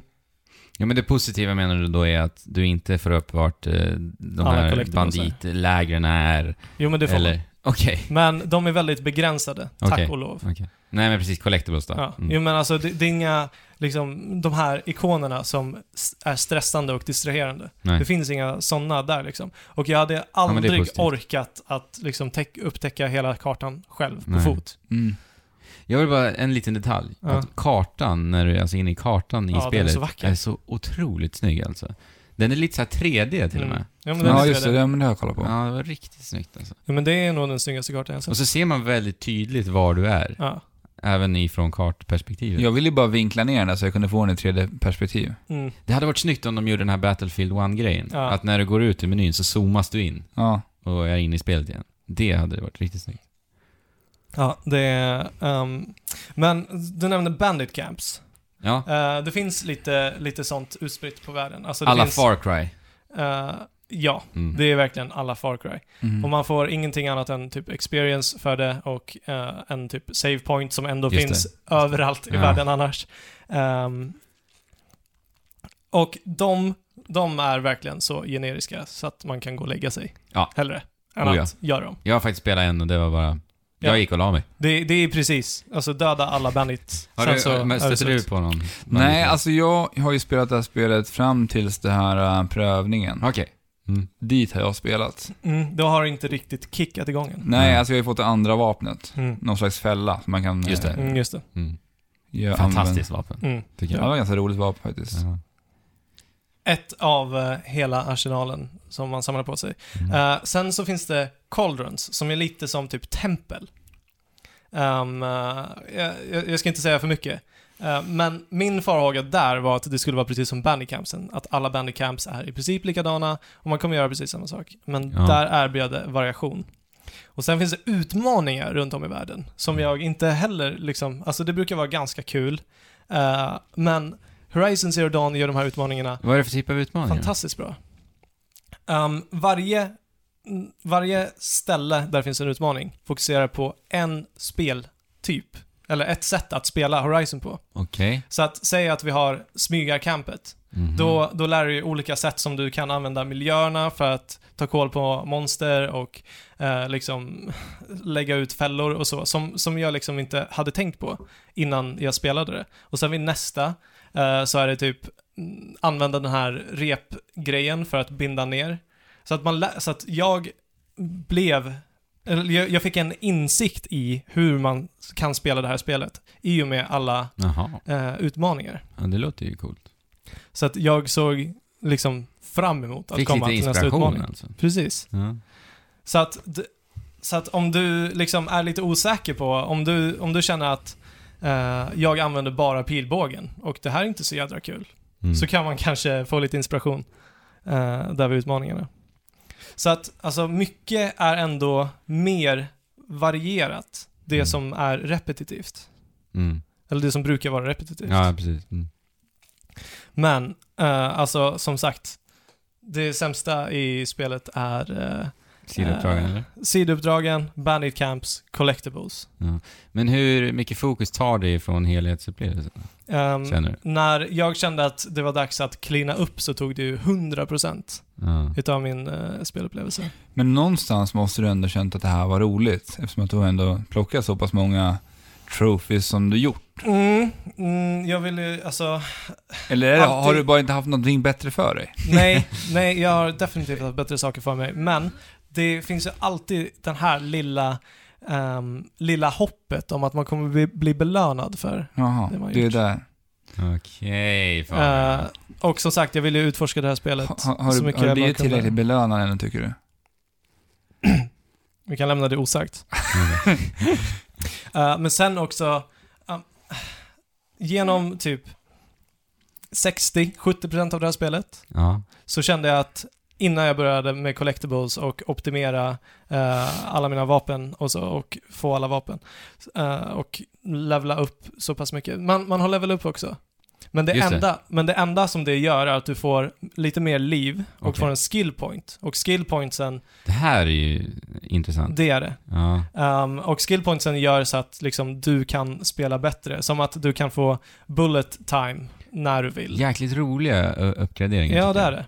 Eller att du skadar mer med dina melee-attacker och så. Så att Mm. det, det hjälper, alltså snarare som Van Bart också sa i intervjun, att Mm. det inte handlar om eh, liksom siffror som korrel- korrelerar med varandra Nej. eh, i striderna. Utan det är att Aloy lär sig nya egenskaper som, kan, som är fördelaktiga Mm. i spelet och det gör att progressionen känns alltid spännande. Mm, vad kul. Det, det kan jag tänka mig, för det var kul så länge jag spelade. Mm. Och när du sa intervjun, då pratade du om vår intervju vi hade med John Bart, Art Director för Horizon Zero Dawn Precis. förra veckan. I förra Mm. veckan. Yes. Eh, det stämmer. Men efter det här, nej, innan, innan det här är jag fortfarande på, så kände jag mig alltid utsatt i världen och det kändes så här, varje fight var inte riktigt värd att ta och när man ser de där starkaste monstren så, alltså, jag vågar inte ens gå nära dem. Mm. Men hur begränsar den här öppna världen eh, Aloy för att röra sig omkring? Är det genom att det finns robotar som är lite för kraftfulla för dig, eller hur funkar det? Eh, nej, för att alltså, alla monster ehm, är mest baserade på hur väl du kan. Alltså du kan alltid ta ner Det är vilket så. monster som helst. Vad häftigt. Eh, Och de har även- inte ä- mer liv i sista regionen av världen. de, större, de större och svårare monstren Ja, men har ju inte... mer liv. De, typ, den första roboten vi möter är väl de här Watchers. Ja, Har de lika mycket liv även i sista regionen, till exempel då? ja, ja. Mm. Åh, vad häftigt. Men alltså det, Det det, är han, härligt. det handlar ju inte om att gå upp i level och så, som sagt. Utan det är dina skills som du ska Just det, utnyttja och just dina, det, mo- dina såklart. vapen som du ska utnyttja på ett så pass optimalt sätt för att kunna ta ner de svåra Men monstren. du kan ju även modifiera dina vapen och sånt Mm. där va? Eh, istället för liksom att du ska hitta en ny pilbåge Ja. eh, i ett vrak, eh, eller en ny utstyrsel i ett vrak som du har tagit ner, Mm. eh, så får man modifikationer som du kan sätta på dina, eh, dina vapen, som Mm. gör att de skadar mer, har ja, men mer... där kommer det in då, Mm. snarare. Mm. Mm, Lite siffror i alla fall. Ja, men alltså, ja, Men precis. det är ju bara till vapnen då. Ja, Mm. det är Mm. inte att liksom, du kan bli en overpower. Nej. Men jag kände ändå att liksom, när jag hade liksom, samlat på mig de bästa modifikationerna och så, så blev jag lite för over- overpowered. Okej. Och då kände jag aldrig den här utsattheten igen. Okej. Vad- När, när, när kickade detta in då? Var det liksom... När jag hade optimerat allting. Ja. Ska sägas att jag körde på normal också. Jag kanske Ja. borde kört Mm. på... Men jag tycker det är fult med, som sagt, svårighetsgrader. Nej, det gillar vi inte. Nej. Nej. Men eh, det finns ett crafting-system också ehm, som är väldigt lättillgängligt och inte så här allt för djupt. Man kan inte riktigt, riktigt djupdyka i det, men det är tillräckligt lättillgängligt för att alla ska kunna, kunna omfamna det. Ja. Jag, jag, det lilla jag spelar så tycker jag det påminner lite om eh, simpliciteten ifrån The Last of Us. Mm. Nästan så pass enkelt. Eh, Jo, men där, det, det var inte mycket mer än så. det handlar, alltså, där svårighetsgraden ligger är ju att du ska eh, ha vissa delar från vissa monster kanske. Ja. Mm. Alltså jag är ju Sorry. lite allergisk mot just craftande i spel. När det blir att man, man blir så otroligt beroende av att alltid leta upp saker. Ja. Mm. För det var ju det som var lite farhågan innan jag började spela Monster Hunter, innan jag började inse att vissa grejer kan man få ta på enkelt genom Mm. att bara skicka iväg den här lilla nissen som farmar och allting åt dig. ja, men det välbehövliga måste vara enkelt. Ja, Mm. för annars så Att det är- blir det bara frustrerande. Ja. Och det är det genom hela Horizon Zero Dawn. Jag, alltså, jag hamnade aldrig i en eh, sits där jag inte kunde göra nya pilar liksom. Nej. Nej, för det hade ju varit lite frustrerande. Det hade varit om riktigt du- frustrerande. som- Men det har, de i, i, eh, det har de löst med att sätta ut liksom lådor med material. Mm. Ja, för överallt. det är inte så kul som en eh, superpowered Nej. Aloy springer runt och alltså grejen plockar är, pinnar. Och... vi har inte ens nämnt varför hon är så jävla overpowered som hon är. Nej. Hon har den här lilla AR-manicken vid sitt öra som gör att hon kan se Så hon har alltså... saker och analysera saker. Hon Sådana har alltså- typ augmented reality inmonterat i Ja. huvudet. Då. Ja, i princip. Så hon är för teknologin alltså? För teknologin. Mm. Hon, I, I denna hon värld. vet ju inte ens vad det är. Nej, men hon accepterar den i sitt liv i alla fall. Hon hittade den när hon var liten och eh, har bara varit eh, fäst vid den Mm. hela resten av sitt liv. Eh, nej, men i stort så tycker jag att Horizon Zero Dawn sätter en helt ny standard när det kommer till open world-spel. Mm. Eh, just att ha det här action-momentet Ja, precis. eh, med i det här som annars är open world eh, gör att det inte blir lika repetitivt och det känns alltid, alltid engagerande att spela. Och det, Mm. Mm. är- det är så jädra polerat också på det. Eller det skulle inte känns lika bra om det inte var så gla- spegelpolerat som det är. Alltså, jag kan inte riktigt komma på ett annat open world-spel som har lagt så mycket fokus på strider som du vill säga att Zero Dawn gör. Nej. Jag försökte ju tänka på det här faktiskt. Jag Mm. kom inte heller på Ja, det. För vet jag, inte. jag håller ju ändå, mitt favoritspel när det kommer till Open World är ju Red Dead Redemption och det var ju mycket Ja. för hur själva eh, sidokaraktärerna, hur eh, galna de på Rockstar är när de liksom skapar Mm. karaktärer. Mm. Hur urflippat det är. Precis. Det var ju det som, och, le, alltså, och såklart hur, hur kul man kan ha i Rockstar-spel, bara leka runt och Mm. Mm. bu- skoja till det och busa lite grann. Och, Ja, men det, det är en annan kvalitet Mm. eh, som liksom eh, Horizon inte riktigt besitter. Nej. Däremot, Men så hur mycket har du lekt runt i eh, Zero Dawn då? hur mycket jag har lekt runt Ja, med jag, den. ja, men jag tänker så här, som jag leker i Red Dead Redemption, att jag binder fast någon, drar någon med lasso efter hästen, kastar dem eh, framför tåget och busar runt liksom. Har, har du lekt i Horizon? Det finns inte riktigt möjligheter att leka på det sättet, Okej. tyvärr. Men, eh, men alltså, när jag tog ner min första jord av grazers så kändes det riktigt jävla, jädra fett. För att jag, hade, jag såg att de var där i en dag liksom. Eh, och planerade hur jag skulle skrämma dem för att de skulle springa in i alla traps som jag hade lagt. För att om du inte dödar dem så springer de ifrån typ. Och Mm, jag det är en fick typ flock. Hela. Ja, precis. Mm, En djur. jord av. Mm. Eh, men storyn, storyn är intressant ända fram till slutet. För man, man vill ju bara veta vad som har hänt liksom. Ja, vad Men- är detta? Men det gör inget underverk. Som sagt, det är inte The Witcher när det kommer till det Berättandet. narrativa och Mm. det berättandet och mörkret och eh, autenticiteten som finns Mm. i liksom, The Witcher. Så du skulle ändå Tyvärr. säga, det är spelmekaniken som får spelet att skina liksom? Det, absolut. Ja. Vad roligt alltså. Absolut. I ett open world. Och det är dessutom liksom, det här är inget som bara kommer rikta sig till hardcore gamers, utan alla kommer kunna lära sig att uppskatta Mm. Horizon Zero Dawn. Mm. Eh, för, för- för det finns mekaniker som gör det så pass lättillgängligt eh, att plocka upp utan att ha så mycket erfarenhet innan. Mm. Samtidigt som liksom mekaniken, fighting-mekaniken, action-mekanikerna är så pass solida att det är kul att spela. Så du skulle säga grattis Sony? Eh, Jag skulle, se- jag skulle vilja ge en ovation till Guerrilla Games för att ha gjort det här. Vågat? Vågat Mm. och mm, lyckats utföra det så otroligt bra. Ja. ja. Det är häftigt också just med tanke på att de kommer ifrån första persons skjutare. Mm, Och sen som du säger nu, sätter en ny ribba för open world-spel. mm. Verkligen. Men det Mycket. kanske är det som behövs. Lite nytt Ja, blod, men ett exakt. nytt perspektiv. Exakt. Mm. Och då, action kan de ju. Ja. Och sen så implementerar de det nu i Horizon. liksom. Jag tycker det Och blir, Open World. det blir ett spännande år. Vi har eh, två stora Open World-spel i alla fall framför oss. Mm. Och och då har vi ju eh, nu på fredag Zelda På fredag. Mm. och sen precis. har vi ju även eh, nästa del i eh, Red Red Dead-serien då. Mm. Precis. Och eh, det ska bli kul att se liksom vad, vilket Open World-spel pratar man om i slutet Det på det är- här året. Mm. Nej, Ja, med verkligen. tanke på att det kommer så många. För att Rockstar Games kommer ju göra någonting annorlunda med Red Dead Redemption 2. Ja. Det är, alltså, jag Mm. är 100% säker på det. Det kommer inte vara GTA-mallen igen. Nej, det är det. Så det ska bli så intressant att se vad de gör Mm. med Red Dead 2. Verkligen, Hmm. verkligen. Eh, Okej Fabian, är det här Ja. spelet för mig? Tror du att jag kommer gilla det här? För att jag är den som har varit minst, Bitter eh, Alex. minst sugen på det här spelet. eh, jag, du vet ju vad min inställning till open world är. Ja, det vet jag. Och det är det som är din stora förhåga. Mm. Du skulle uppskatta det spelet. För att jag har ju spelat tre timmar och jag har tyckt att det var ju riktigt tråkigt hittills.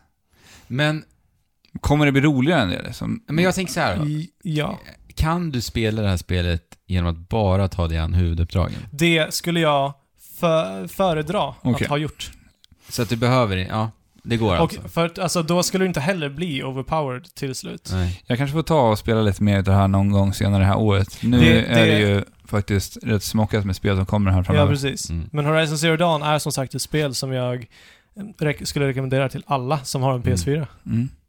Ah, Det, är- då- det är inte, alltså det är gen- generiskt på sina punkter, men där jag skiner så är det riktigt jädra bra. Mm. Vad roligt alltså.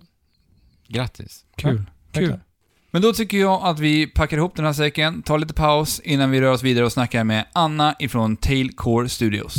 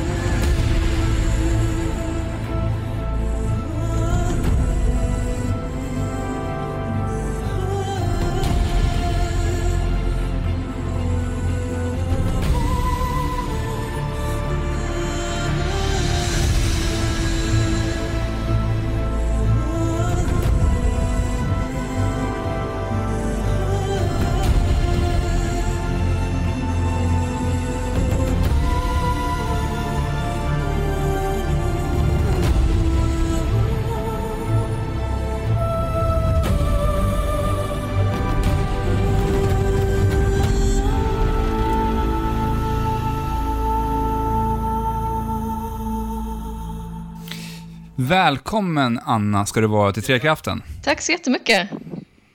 Vi har ju stött på dig ute på eh, lite olika event som jag varit på. Bland annat på Gamescom så träffade jag dig där. Yes, det stämmer Mm. bra. Nu- Och när vi var på Comic Con.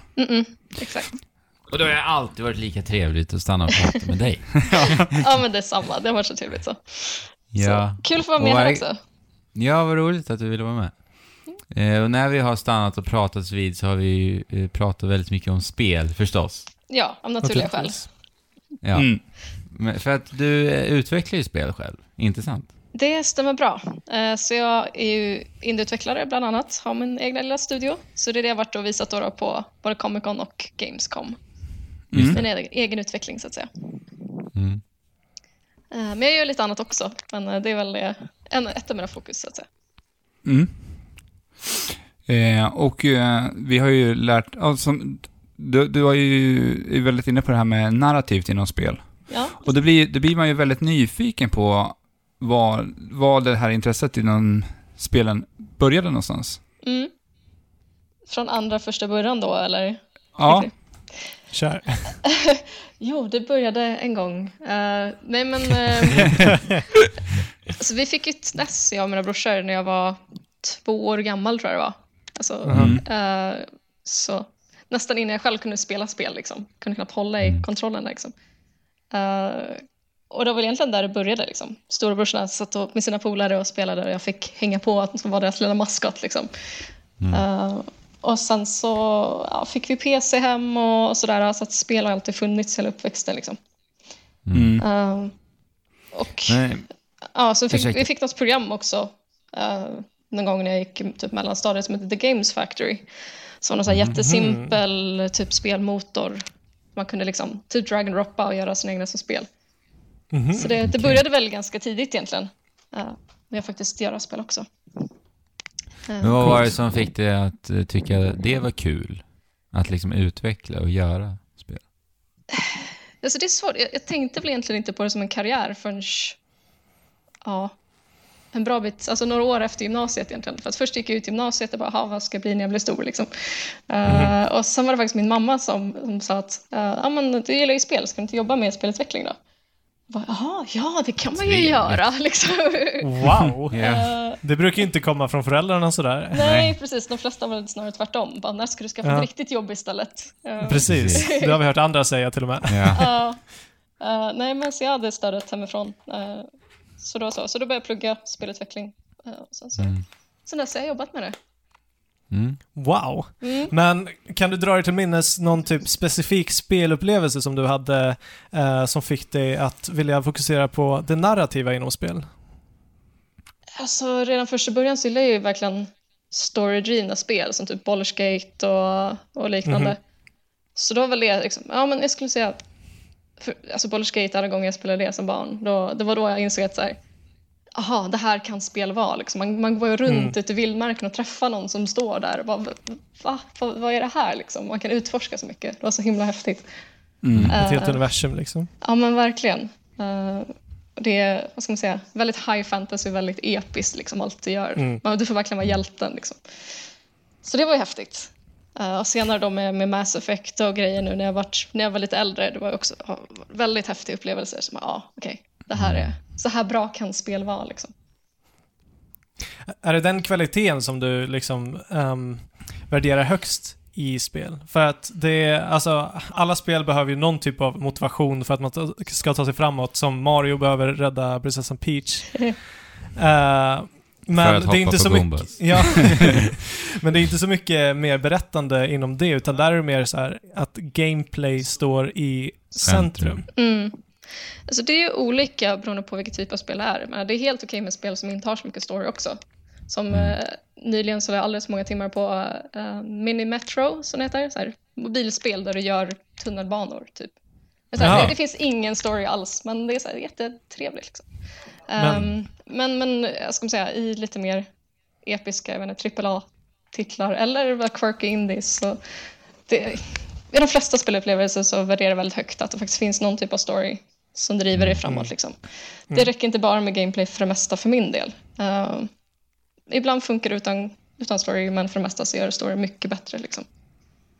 Eh, Om inte annat så när du, sjö- ska man säga, när du är klar, när du förstår hur spelet funkar, när- hur mekanikerna funkar, så kan ju storyn få dig att vilja fortsätta spela. Liksom.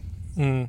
Ehm, det är liksom ett större sammanhang, så att säga. Du samlar inte bara mynt, du ska faktiskt rädda prinsessan också i slutet av dagen, eller vad det nu kan vara. Liksom. Mm. Ja, precis. Du har ett mer långsiktigt mål snarare än bara det kortsiktiga. Eh, ja. Så ja, jo, men det är väl lite av ett fokus. Jag brukar väl söka mig till den typen av spel för det mesta. Liksom. Mm. Jag tänker med spelen som du gör på Tailcore. Yes. Vad är det, vad är det du, vad, hur ser dina spel ut som du t- utvecklar idag? Det Jag, jag sitter med framförallt är ju det jag kallar Massively Branching Story Game. Eh, mm, Så det är egentligen bara en interaktiv historia kan man säga. Så att kalla det spel är ju lite faktiskt att tänja på begreppet. Eh, För att eh, det du gör egentligen, du får ju massa text och sen så bestämmer du vad som händer härnäst- härnäst hela tiden. Som en interaktiv grafisk novell, typ. Ja, precis. Så det är lite så här vision level-hållet fast, fast mer speligt, det är en större upplevelse liksom. Så mycket Okej. mer jobba med musiken och eh, Ah, ja. ambienser och grejer för att liksom skapa Mm. eh, universumet på ett annat sätt. Göra mer immersive historia. Liksom. Sen har du ju Mm. alltså, vad ska man säga, pussel och liknande i det också. Till exempel du kanske måste ta reda på ett, ett lösenord eller vad det nu kan vara i den storyn. Så det har liksom gameplay-element, men det är invävt i eh, historien. Ah, ja. liksom.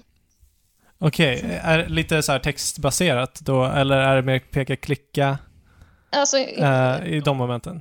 Att det, allting är ju textbaserat, men det Ja. var mer så här, hmm, oj, jag måste komma in i den här dörren, undrar hur jag f- får tag på lösenordet. Liksom. Eh, Ah, okej. Så då blir det lite mer, du utforskar fast med hjälp av texten. Liksom. Eh, vad ska man säga? Så det, ja, det är lite, så här, lite text-based, fast inte i den månen som de gamla text-based när det var att du måste skriva in typ look around, Nej, just det. utan det är mer, hmm, du har tre personer framför dig, vem pratar du med? Ja. Mm. Så, och så får du klicka på vilken du vill prata med. Så, så är det.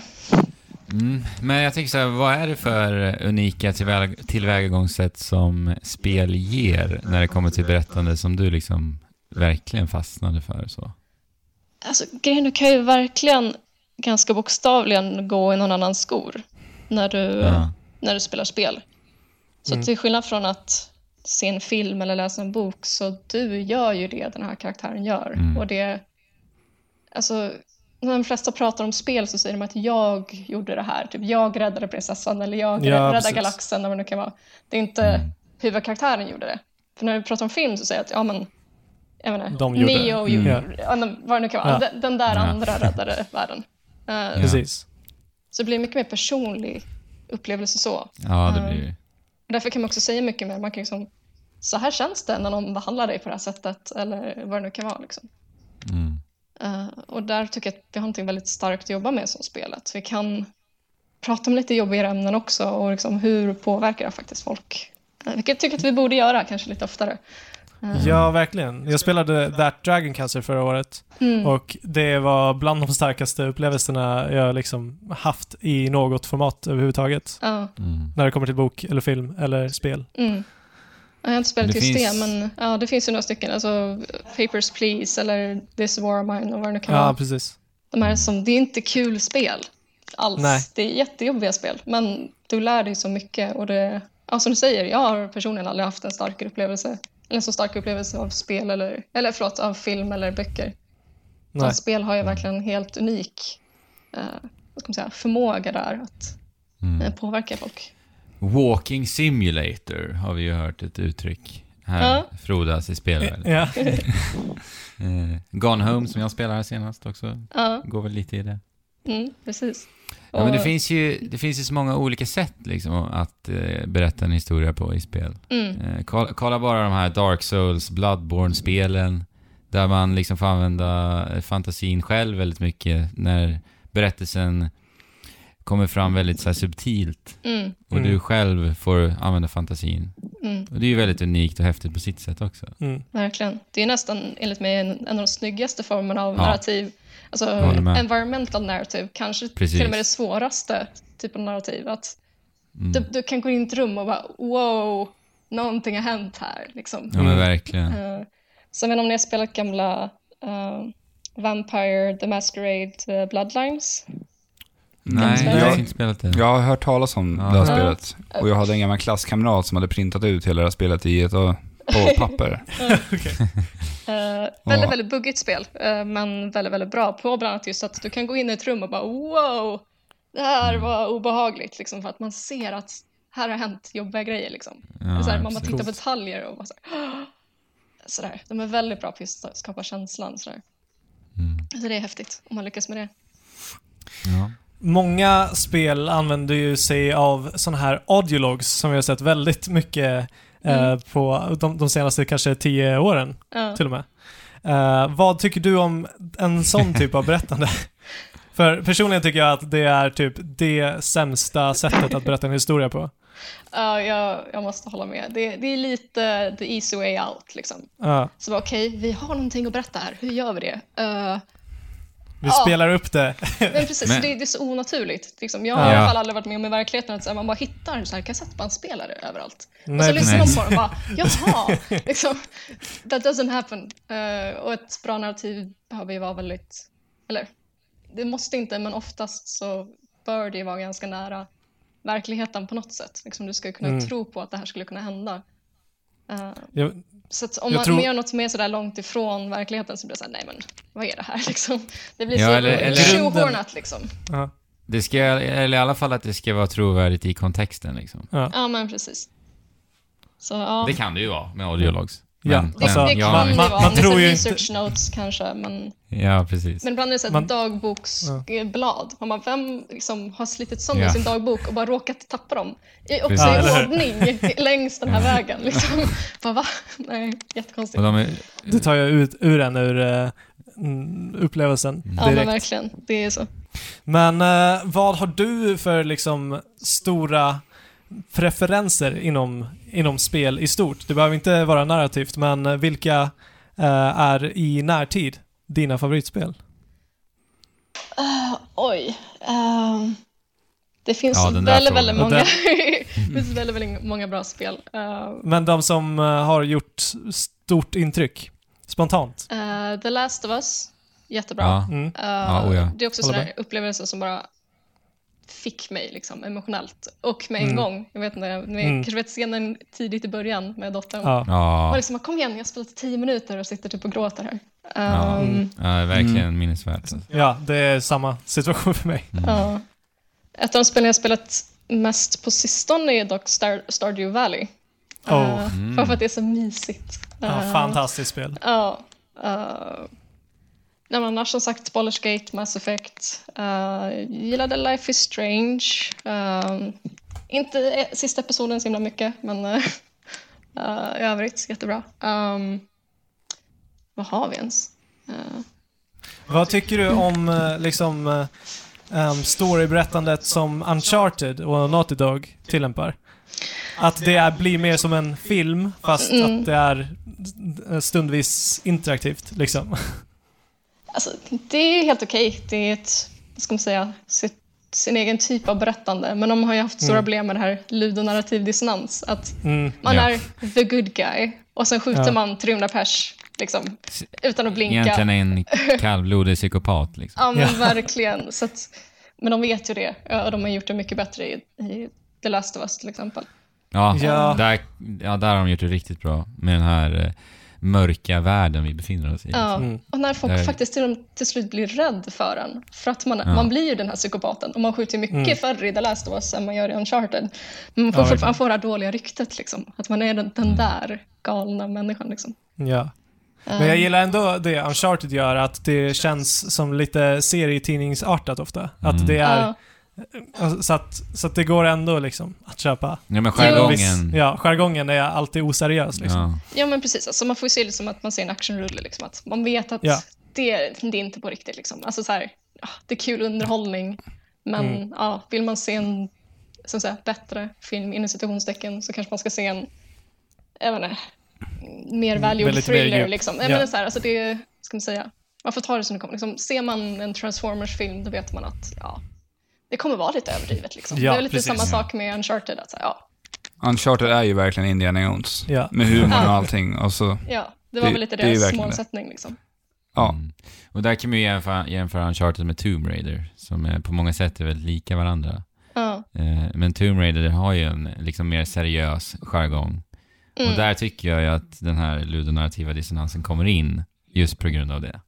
Mm. För att då kan, då kan inte jag längre acceptera liksom att Laura är nära döden för 51 gången och hänger på en klippkant. Och att hon har dödat, ja, tiotusentals dumma fiender liksom. Nej men precis, alltså, det blir lite konstigt när man också så här bygger upp det som att ja, men här är hennes origin story och hon har jättejobbigt att döda någon första gången fast sen så här, några timmar senare så bara, ja, men sen dödar de folk till höger och vänster. Liksom. Blir hon så avtrubbad så fort? Det är ganska hemskt. Liksom. Sen får hon väl i och för sig posttraumatisk stress också efter, här för mig. Jag, har- jag har bara Ja. spelat lite grann av första, ja, det är rebooten nu då. Um, men ja. Nej, hon, hon dödar på. Ja, ja men precis. Så att, vad ska man säga? Det finns väl inget rätt eller fel så, men man, det är bra om man hittar en linje och sen håller man sig till den. Liksom. Är det super eh, naturtroget? Är det verkligen verkligt? Eller är det mer liksom pulp som typ Uncharted av allt går? Och...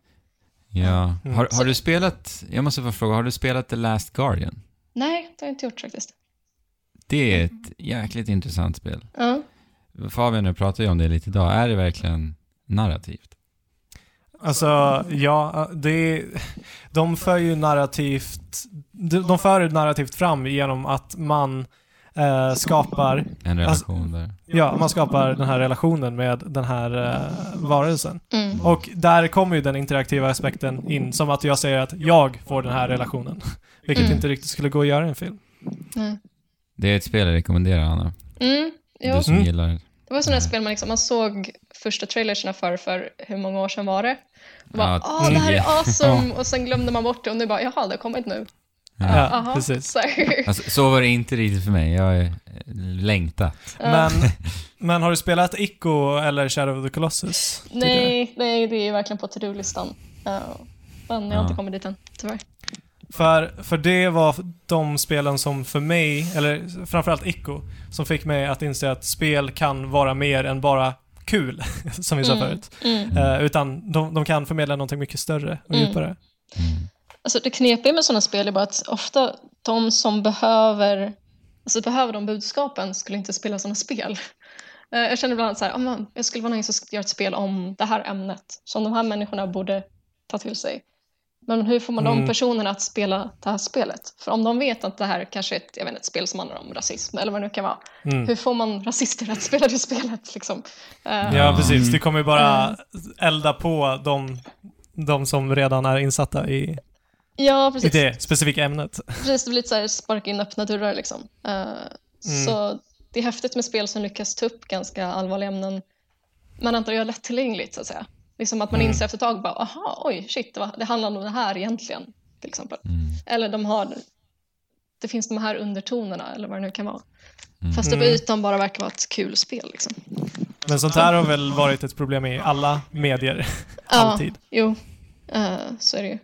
Det, det är svårt att göra så här lättsmält, vad ska man säga, uh, lättillgänglig eh, Tung. Ja men precis. Budskap. Ja men precis, hur gör man det bra liksom? Ja, jag vet inte. N- Försöka någon inkörsport där. Jag, är- jag har ju absolut inte pluggat någon typ av narrativ.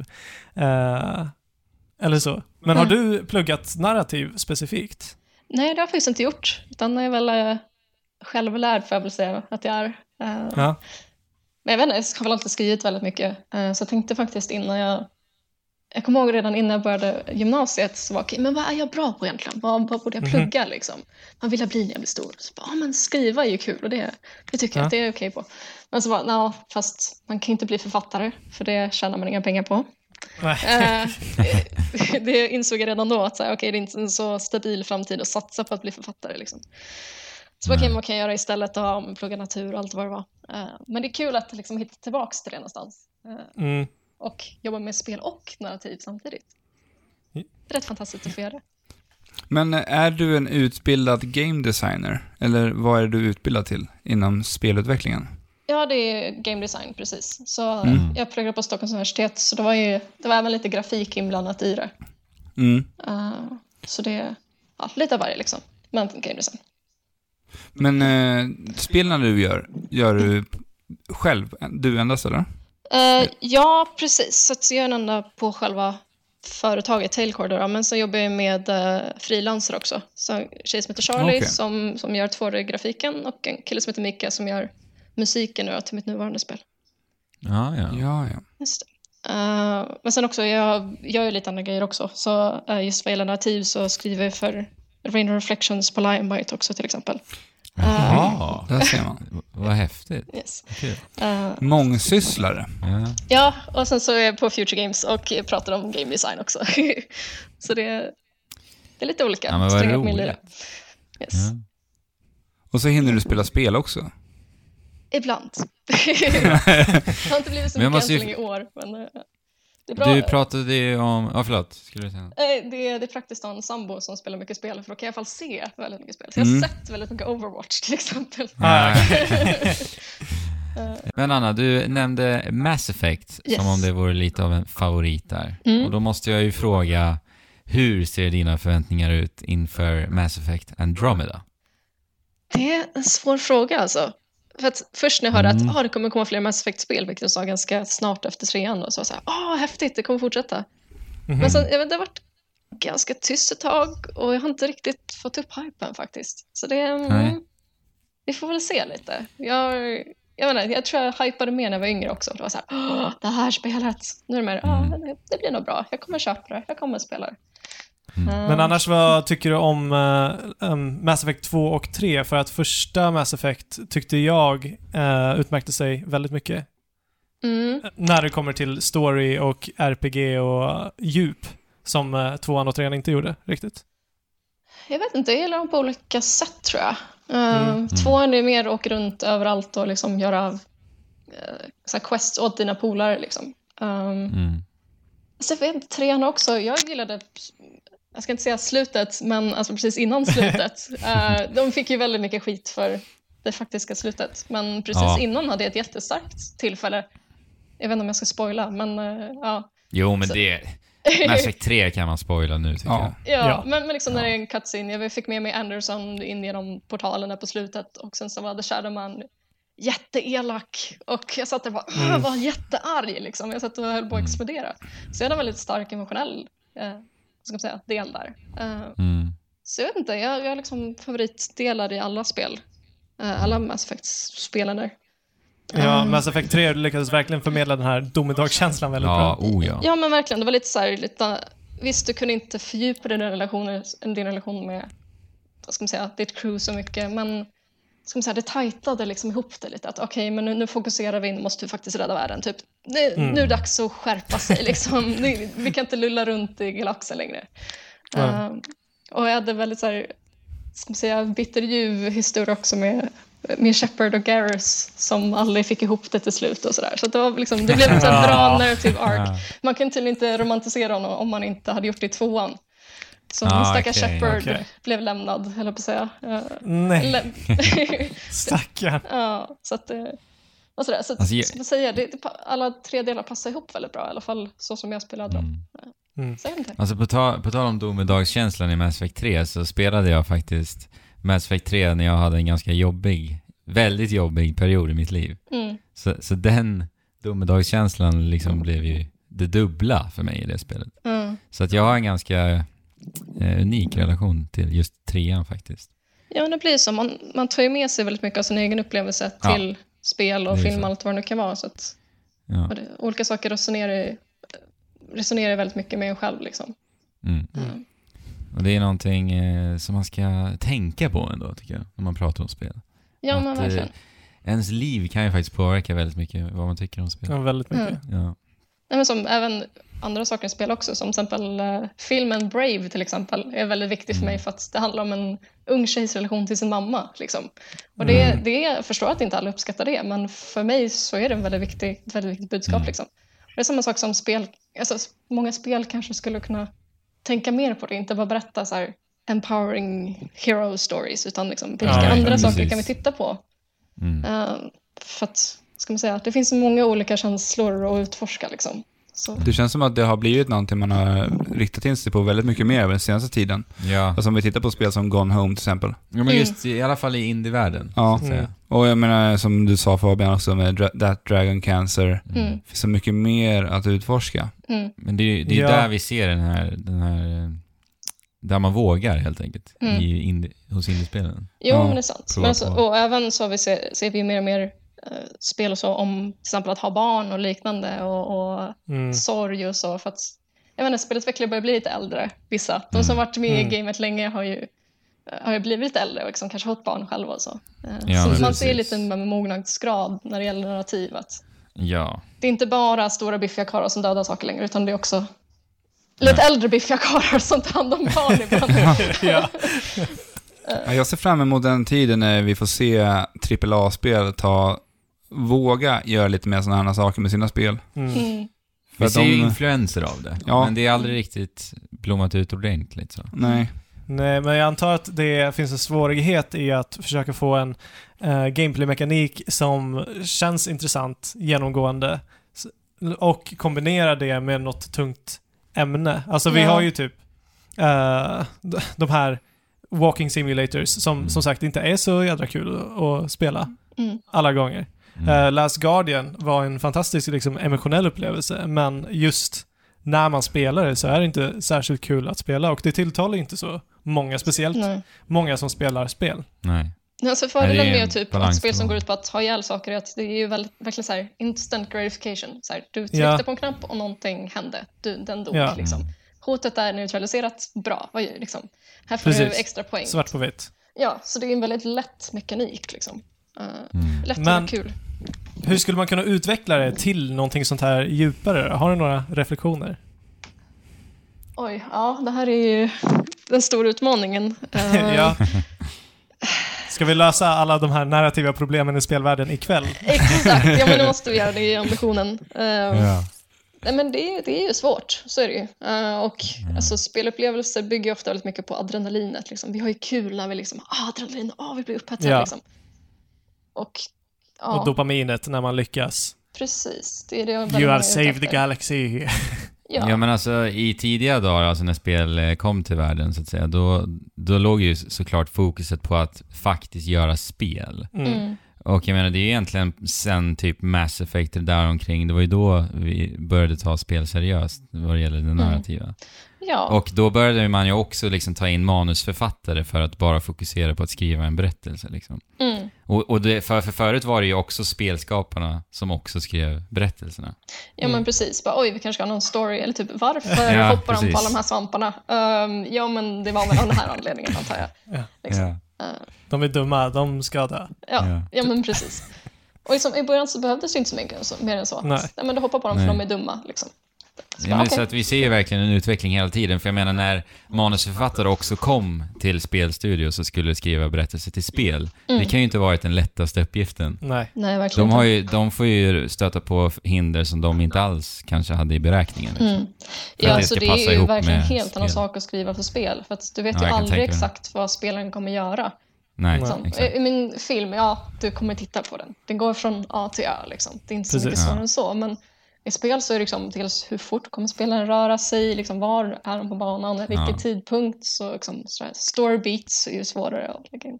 Men också i spel där man kan göra val så blir det Ja. väldigt fort Oj, väldigt oj, oj. komplicerat. Liksom. Ja. Så bara, okej, men vad händer i den här situationen om den här snubben är sur på dig eller om den här personen har dött? Vad händer då? Liksom? Mm. Så det blir väldigt mycket att hålla i huvudet väldigt fort Eh, och det är inte alla författare som klarar av det. Det finns jätteduktiga alltså, filmscriptwriters eller författare som har väldigt svårt för att ta steget in i spelvärlden. För att det, det är en utmaning liksom. Ja, Jag Eh, förstår det. ja, verkligen. Verkligen den mest avancerade formen av manusförfattning. Ja. Av den här anledningen. Och därför, alltså, därför ser vi inte så ofta liksom superbra narrativ i spel. Det är bra, kan vara bra för att vara spel ofta, Mm. men inte bra enligt typ filmstandarder som vi har. Nej, men Typ The, precis. Wi- typ The Witcher lyckades ju väldigt bra. The Mm. Witcher 3. eh, att göra ett bra narrativ och det kändes liksom sammanhållet Ja, I alla fall delvis skulle jag och säga. snyggt. Delvis. Jag tröttnade efter eh, Bloody Baron för att den delen tyckte jag var jättebra. Den var Ah, superbra. Eh, vad och bra det sen var. bara var allting så jättetråkigt i jämförelse så jag la av efter det. Ja. Jo, den kanske var lite för stark. Ja. Ja, Ja, men kanske. nästan alltså. Ja. Men det var en sån isolerad grej också, så man kunde ju, till slut så lämnar man det och så kommer man liksom inte Precis. Mm. tillbaka till det. Och då känns det bara, ja, varför ska jag fortsätta nu liksom? Men uppenbarligen kan man ju göra spel oberoende på liksom vad man har för grafiska möjligheter. Mm. Eh, men tror du att de grafiska möjligheterna, ju närmare vi kommer fotorealism, desto bättre kommer vi kunna eh, fram- förmedla en historia i spelen? Alltså, det behöver inte vara fotorealistiskt tycker jag för att alltså, leverera en bra historia. Nej. Um, å ena sidan, om ni till exempel kan se på en karaktär om den ljuger eller vad det nu kan vara, så ja, det kan ju ge ett mer emotionellt djup. Liksom. Men eh, jag tror man kan säga väldigt mycket. Alltså, nästan fördelen med en simplare grafik är att du kan läsa in väldigt mycket själv i det. Mm. Som jag var på en föreläsning med, eh, jag kommer aldrig ihåg vad han heter, men som gjort Thomas Was Alone. Eh, så det. spelet är ju egentligen bara rutor. Liksom. Så det är ju Ja. väldigt, väldigt simpel grafik. Och han har fått liksom mejl om att ah men det här spelet handlar ju naturligtvis om det här och det här. Tack för att du gör ett spel om jag vet, inte, depression eller vad det nu Ja. kan vara. Någon sa till och med att men vadå, det här är ett spel om Seinfeld. Eller vadå? liksom, men den här karaktären är bevisligen den här. Eller den här rutan, den här karaktären i tv-serien. Liksom. Ja, man, Okej. nej, ja, det var inte så jag hade tänkt mig. Men, eh, så man kan ju läsa in väldigt mycket mer eh, eh, när spelet lämnar Ja, mycket till fantasin. Ja, det är väl det som är kul. fantasin är ju fantastisk. Precis. Det, det är ju verkligen en resurs att nyttja i det här mediumet. Ja. Som Precis. Inside här förra året. Mm, som, jag tänkte precis nämna det. ja, Som är ett av mina favoriter förra året, Inside. Mm. som låter spelaren dra sina egna slutsatser genom Men- hela spelet. Men jag egentligen. måste säga också, alltså, ibland när jag spelar spel där berättelsen verkligen är pannkaka, jag inte bryr mig ett skit, Mm. så kan jag också strunta i den och bygga upp min egen berättelse. Ja. Förstår du vad jag menar? Ja, Och det är faktiskt händer i ett spel jag spelar just nu. Och det är ju väldigt häftigt och det funkar ju men det är också, väldigt bra det också. ja, det är en av de fantastiska sakerna med spel också, att det kan ge dig Ja. en sandlåda som du kan just skapa dina egna historier, som Skyrim till exempel. Just, som Ja. att så här, just för att vissa delar är väldigt tomma, då kan du liksom... Det blir sitt eget narrativ, liksom. det blir ett emergent narrative, att det, liksom, det skapas Mm. historier. Zelda-spelen kan man ju korrelera till det där också. Vilket då sa du? Zelda-serien Ah, jo, ja, precis. funkar ju lite så också. Så att, eh, jag tror nästan att man behöver tänka, tänka lite bortom för det film och, och böcker och så gör. Att narrativ är inte alltid någon som säger någonting och som reagerar någon på det. Utan Nej. narrativ Nej. i spel är ju så mycket mer. Eh, Mm. Och just gameplayet kan ju också berätta saker och sådär. Ja, oja. oja. Så ja, det, nej, jag vet inte, det behöver inte bli fotorealistiskt för att bli en bra historia. Men det hjälper ju såklart till, så det beror på vad det är för någonting man vill förmedla. Liksom. Mycket kan man göra bra genom design. När Mm. det kommer till att förmedla känslor också. Och så får vi inte glömma musik förstås. Och Ja, musik. men verkligen. Det, det är en av de sakerna som glöms så ofta. Musik Mm. och ambienser och liknande i spel. Ja. Men det, det gör ju väldigt, väldigt mycket för spelet. Mm. Men hörni, vad är era favoritspel med narrativt fokus då?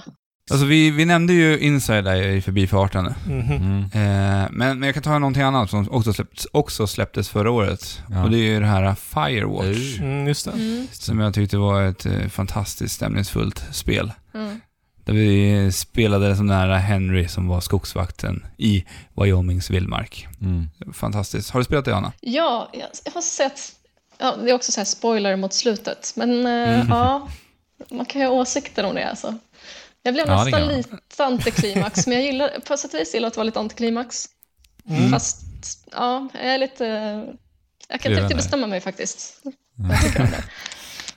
Ja, men ja, för, för mig i det fallet så var det den, först, den eh, instinktiva reaktionen att det var ett riktigt jävla andri- antiklimax. Men när man Mm. fick tänka på det så var det så här: shit, jag blev ju lurad genom hela spelet att tänka någonting helt annat. Fan Ja. vad genius. Mm. Mm. Ja, så att det, är, det var ju väldigt häftigt uppbyggt. Och det, är- det, är- vad ska man säga, det är också bevis på att man kan skapa så mycket mer än det som sägs. Liksom, man, man bygger upp så Mm. mycket i huvudet och bara Åh, va? Vad är det som händer? Så bara, Jaha. Ja, precis. Liksom. Men- Och det är också ganska charmigt att det var så baserat i den riktiga världen. För att Mhm. sådär är det ju oftast. Liksom. Det var ingenting. Verkligen. Det var Ja, ingen men- konspiration. Liksom.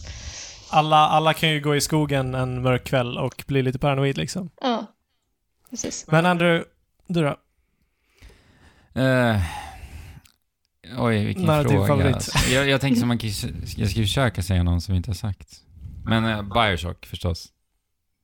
Mm. Måste jag säga. Mm. Audiologs till trots. Ja. Men eh, ja, jag vill ju säga Bloodborne också. Mm. Eh, se, alltså den, eh, det spelet var så mardrömskt, så hemskt, så rått. Och det, det liksom vek sig och, och, d- ja, i magen på mig många gånger för att det var så, så flippad, ja. flippad eh, berättelse helt enkelt. Mm. Och, men mycket, mycket av det byggde jag upp i mitt eget huvud, som sagt. Eh, så att, ja. Bloodborne. Mm. Ja, eh, jag har redan nämnt min eh, eh, favorit. That Dragon Cancer, som sagt, Ja, just det det. hade ju fått, haft största inverkan på mig. Och alltså, just att jag blev indragen till någonting så rått och ärligt från en annan män- människas känsloliv genom det här mediet. Bara det i sig är helt fantastiskt. Men sen vad det faktiskt förmedlade eh, och lärde mig det kan man inte sätta i ord, utan det är en upplevelse i Mm. sig. Mm. Hörni, vill du inte säga någonting specifikt om eh, ditt spel? Heter det fortfarande Shanty's Choices? Nej, det har bytt namn. Eh, Det har det? det heter Historia Satius Revolution. Oj, Eh. vänta. Histor... Historia Seishas Revolution. Seishas. Seisha. Så hon heter huvudkaraktären. Ja, heter ja. Seisha. Jaha, Ja, okej. Eh, Okej. Så det är hennes revolution. Liksom. okej. Ja, okej. Yes. Eh, så Okej. nej, men, nej, men sagt, så jag kallar det ett massively branching story game. Så tanken är att eh, alla dina val du gör faktiskt verkligen har påverkan på, på handlingen. Eh, Ja. Det var ju det ibland där blir lite- svåra vi pratade om. Ja, Eh. Som de, som de inte riktigt lyckas med i alla de här uh, Telltale-spelarna. Nej, Ja. precis. Det är Där lite det ofta sådär, blir så att samma, det blir samma slut ändå i slutändan i de spelarna. dels det blir samma slut ändå och när det verkligen står så här, this person will remember this, bara, aha, så alla andra val jag har gjort, de har inte gjort någonting, någon skillnad Nej. alls då eller? sjukt Eh, att vi inte ens har pratat om Telltales. Faktiskt, Ja. ja. Ja, men det är Vad frågan är det? om favoritspel, hur kunde jag inte säga eh, nästan alla deras spel? För de, de gör ju Ja. väldigt bra spel, det gör de ju, väldigt bra historier. Eh, Mm. Men sen Jag har de ju... har faktiskt inte spelat det ännu. Ja, det Ja, du får det- göra. Nej, alltså jag har försökt, men jag har aldrig fastnat för det. Tyvärr. Mm. Nej. Så vilket eh, Telltale-spel ska Fabian spela tycker du, Anna? Alltså det som gav mest så här, wow-upplevelse för mig var nog eh, The Wolf Among Us. Ja, men det är ju det jag är mest sugen på i så fall. Mm. Så Eh. Ja. att, Jättebra. tack Alltså- att du sa det. Jättebra. Men det, alltså det var ganska så här, det är helt okej. Eh, Jag tror att det är fyra av fem episoder. Då är jag så här, Mm. "Eh, det är okej. Och sen kommer sista och då var jag så här, åh va? Sådär mindblowing, eh, Okej. Nej, vad häftigt. tycker jag. Eh, vad ska man säga? Okej, Det- de- spoila ingenting nu. Jag ska bara. inte spoila, men de- de vänder väldigt mycket på saker. Om, Ja. man, ska man säga, man får konsekvenser för det man har gjort, vilket är väldigt Mm. Ja, ovanligt i spel. Okej. De flesta spel är liksom Okej. att om man, ja, du kan skjuta folk till höger och vänster, det är ingenting som händer. Du får inga så här långsiktiga konsekvenser. Nu var det så här, Nej. jaha, eh, sorry. liksom, oops. Jaha, Eh, så det var väldigt häftigt, tycker jag. coolt. Ja, jag gillar sättningen där också. Ja, det, det är Mm. också. Mm. Men, eh, men fortsätt, för all del, på historia. Ja. Eh, nej men så det, det handlar om en ung kvinna i en eh, stad som är i uppror kan man säga. Så det tänker lite som precis innan franska revo- revolutionen eller liknande. Ah, ja. Eller kanske lite mer Les Misérables. liksom, att Det, det, folk är väldigt missnöjda Mhm. eh, och sådär. Så då får man eh, bestämma då om man väljer att gå med i den här konflikten, om man ska säga. Om man eh, antingen eh, joinar armén för att slå ner eh, det här upproret eller om man vill bli rebell och slåss för mänskliga rättigheter. Okej. Eller om man vill gifta sig, om man vill det. Eller om man vill bli pirat, inom citationstecken. Oj. Eller, ja. Så, Kan- mm. Kan man välja att inte ta någon ställning överhuvudtaget? Ja, du kan till exempel hamna ute på gatan och försöka bara överleva, så här, tigga från dag till Ja, dag. okej. Då tar du inte Jaha. ställning. Du kommer fortfarande bli påverkad av det för att du fortfarande är kvar i samma stad. Men du kommer liksom inte aktivt slåss för det eller någonting. Nej, nej. Så tanken Coolt. är att det, det ska vara väldigt, ska man säga, eh, ska man säga simulera en, en, en persons liv i den här staden. Liksom. Det kanske blir en AI till slut. Ja. Precis, jag kommer, jag kommer ju såklart recorda alla val som alla gör och sen kommer jag liksom göra en självlärande AI av det här. Ja, exakt. Ja, just det. Det, det, det, det är konspirationen bakom ja. historia. Självklart. Eh, när, när kommer vi få se det här ute på Steam? Eh, jag, ja vi får se, ja, troligtvis blir det Steam. Eh, jag, har Okej. lite, jag har lite olika sådär, tankar där. Eh, det kommer åtminstone komma på Android. Eh, Okej. men, men, ja, för det behöver vi inte gå in på i detalj, men Steam kommer göra om sin greenlight-process och allt vad det är. Så det, det beror väl på lite vad som händer där. Ja, Okej. Ehm, nej men eh, i början av 2018, det är tanken. Okej. Så Toppen. yes, det får ni hålla ögonen på. Det ser vi fram emot. Ja, och eh, som sagt, jättekul att du ville komma. Ja. men jättekul att vara med. Så tack så Superkul. mycket. Mm. Så vart kan man nå dig någonstans, Anna? Ja, man kan nå mig. Ehm, man kan nå mig på Twitter. Uh, Mm. The Anaka, E T-H-E-A-N-A-K-A. Mm. Eh, jag har en hemsida också som är anaka.se. Eh, Mhm. Så kan man väl göra. Eh, finns säkert länk till mejl och allt vad det är därifrån. Är, det, är det där man kan hålla koll på ditt spel? Eh, det kan man göra, annars kan man kolla tailcore.com. Där eh, Just det. brukar jag samla Ja, lite men- information. Ha det så gott, Anna. Och där, mina kamrater, Ja. så var avsnitt 82 slut. Mm. Japp. Inte, inte helt hundra, men snart. Vart kan man nå oss? Eh, Trekraften.net. Ja. Klickar vidare i kontakt så har ni länkar till diverse sociala medier. Yes. Mhm. Instagram framförallt befinner vi oss på. Mm. Eh, jättekul om ni vill ansluta er till vår Discord-kanal. Ja, där Mm. är det heta diskussioner Mm. för Ja. jämnan. Det börjar bli lite mer livat där nu. Ja, på det är senare tid. jätteroligt alltså. Det Mm. börjar bli lite av ett forum nästan. Så att är ni sugna på att bara snacka av er om spel, I vad allmänhet. som helst, i, i, i, precis, i allmänhet, så dyk gärna upp där. Sen finns vi också på YouTube numera. Mm. Jajamän. Mm. Trekraften heter vi där. Skicka jä- jättegärna iväg en iTunes-recension, då blir vi jätteglada. Ett väldigt enkelt sätt för er att hjälpa oss lite Mm. grann. Så, med det sagt, hörni, så eh, hoppas jag nu på att jag får min Switch på Mm. fredag.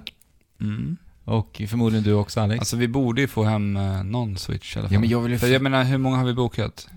Fem? Fem? Om du switch. hade två så blir det Ja. fem, va?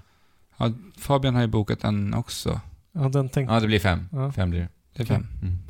Fem switch på tre pers. jag. skulle ju avboka den. Har du avbokat den? Jag ska ju göra det. Mm. Ja, men just nu är det fem. Är den, är den, eh, har du röda och blåa joycons på den? Eh, ja. Alltså jag har insett att det är i alla fall den snyggaste. Ja, jag tycker också det. Den får mer personlighet. Mm. Ja, det Det, får jag. känns mer Nintendo. Ja, Det känns mer Nintendo. Precis som vi pratade om Nintendo-väder. just det. Joyconsen är ju Ja, Nintendo-färger. vi får se om jag blir väldigt missnöjd med min gråa. Ja. Tur, för då har vi ett sätt med eh, färger, färgade kontroller också. Vi återkommer Ja. nästa vecka och pratar mer om Nintendo Switch. Även fast vi är Det är bra väl- sugna nu. Ja. Spela på allihopa och chip, Chip, tjola, hopp.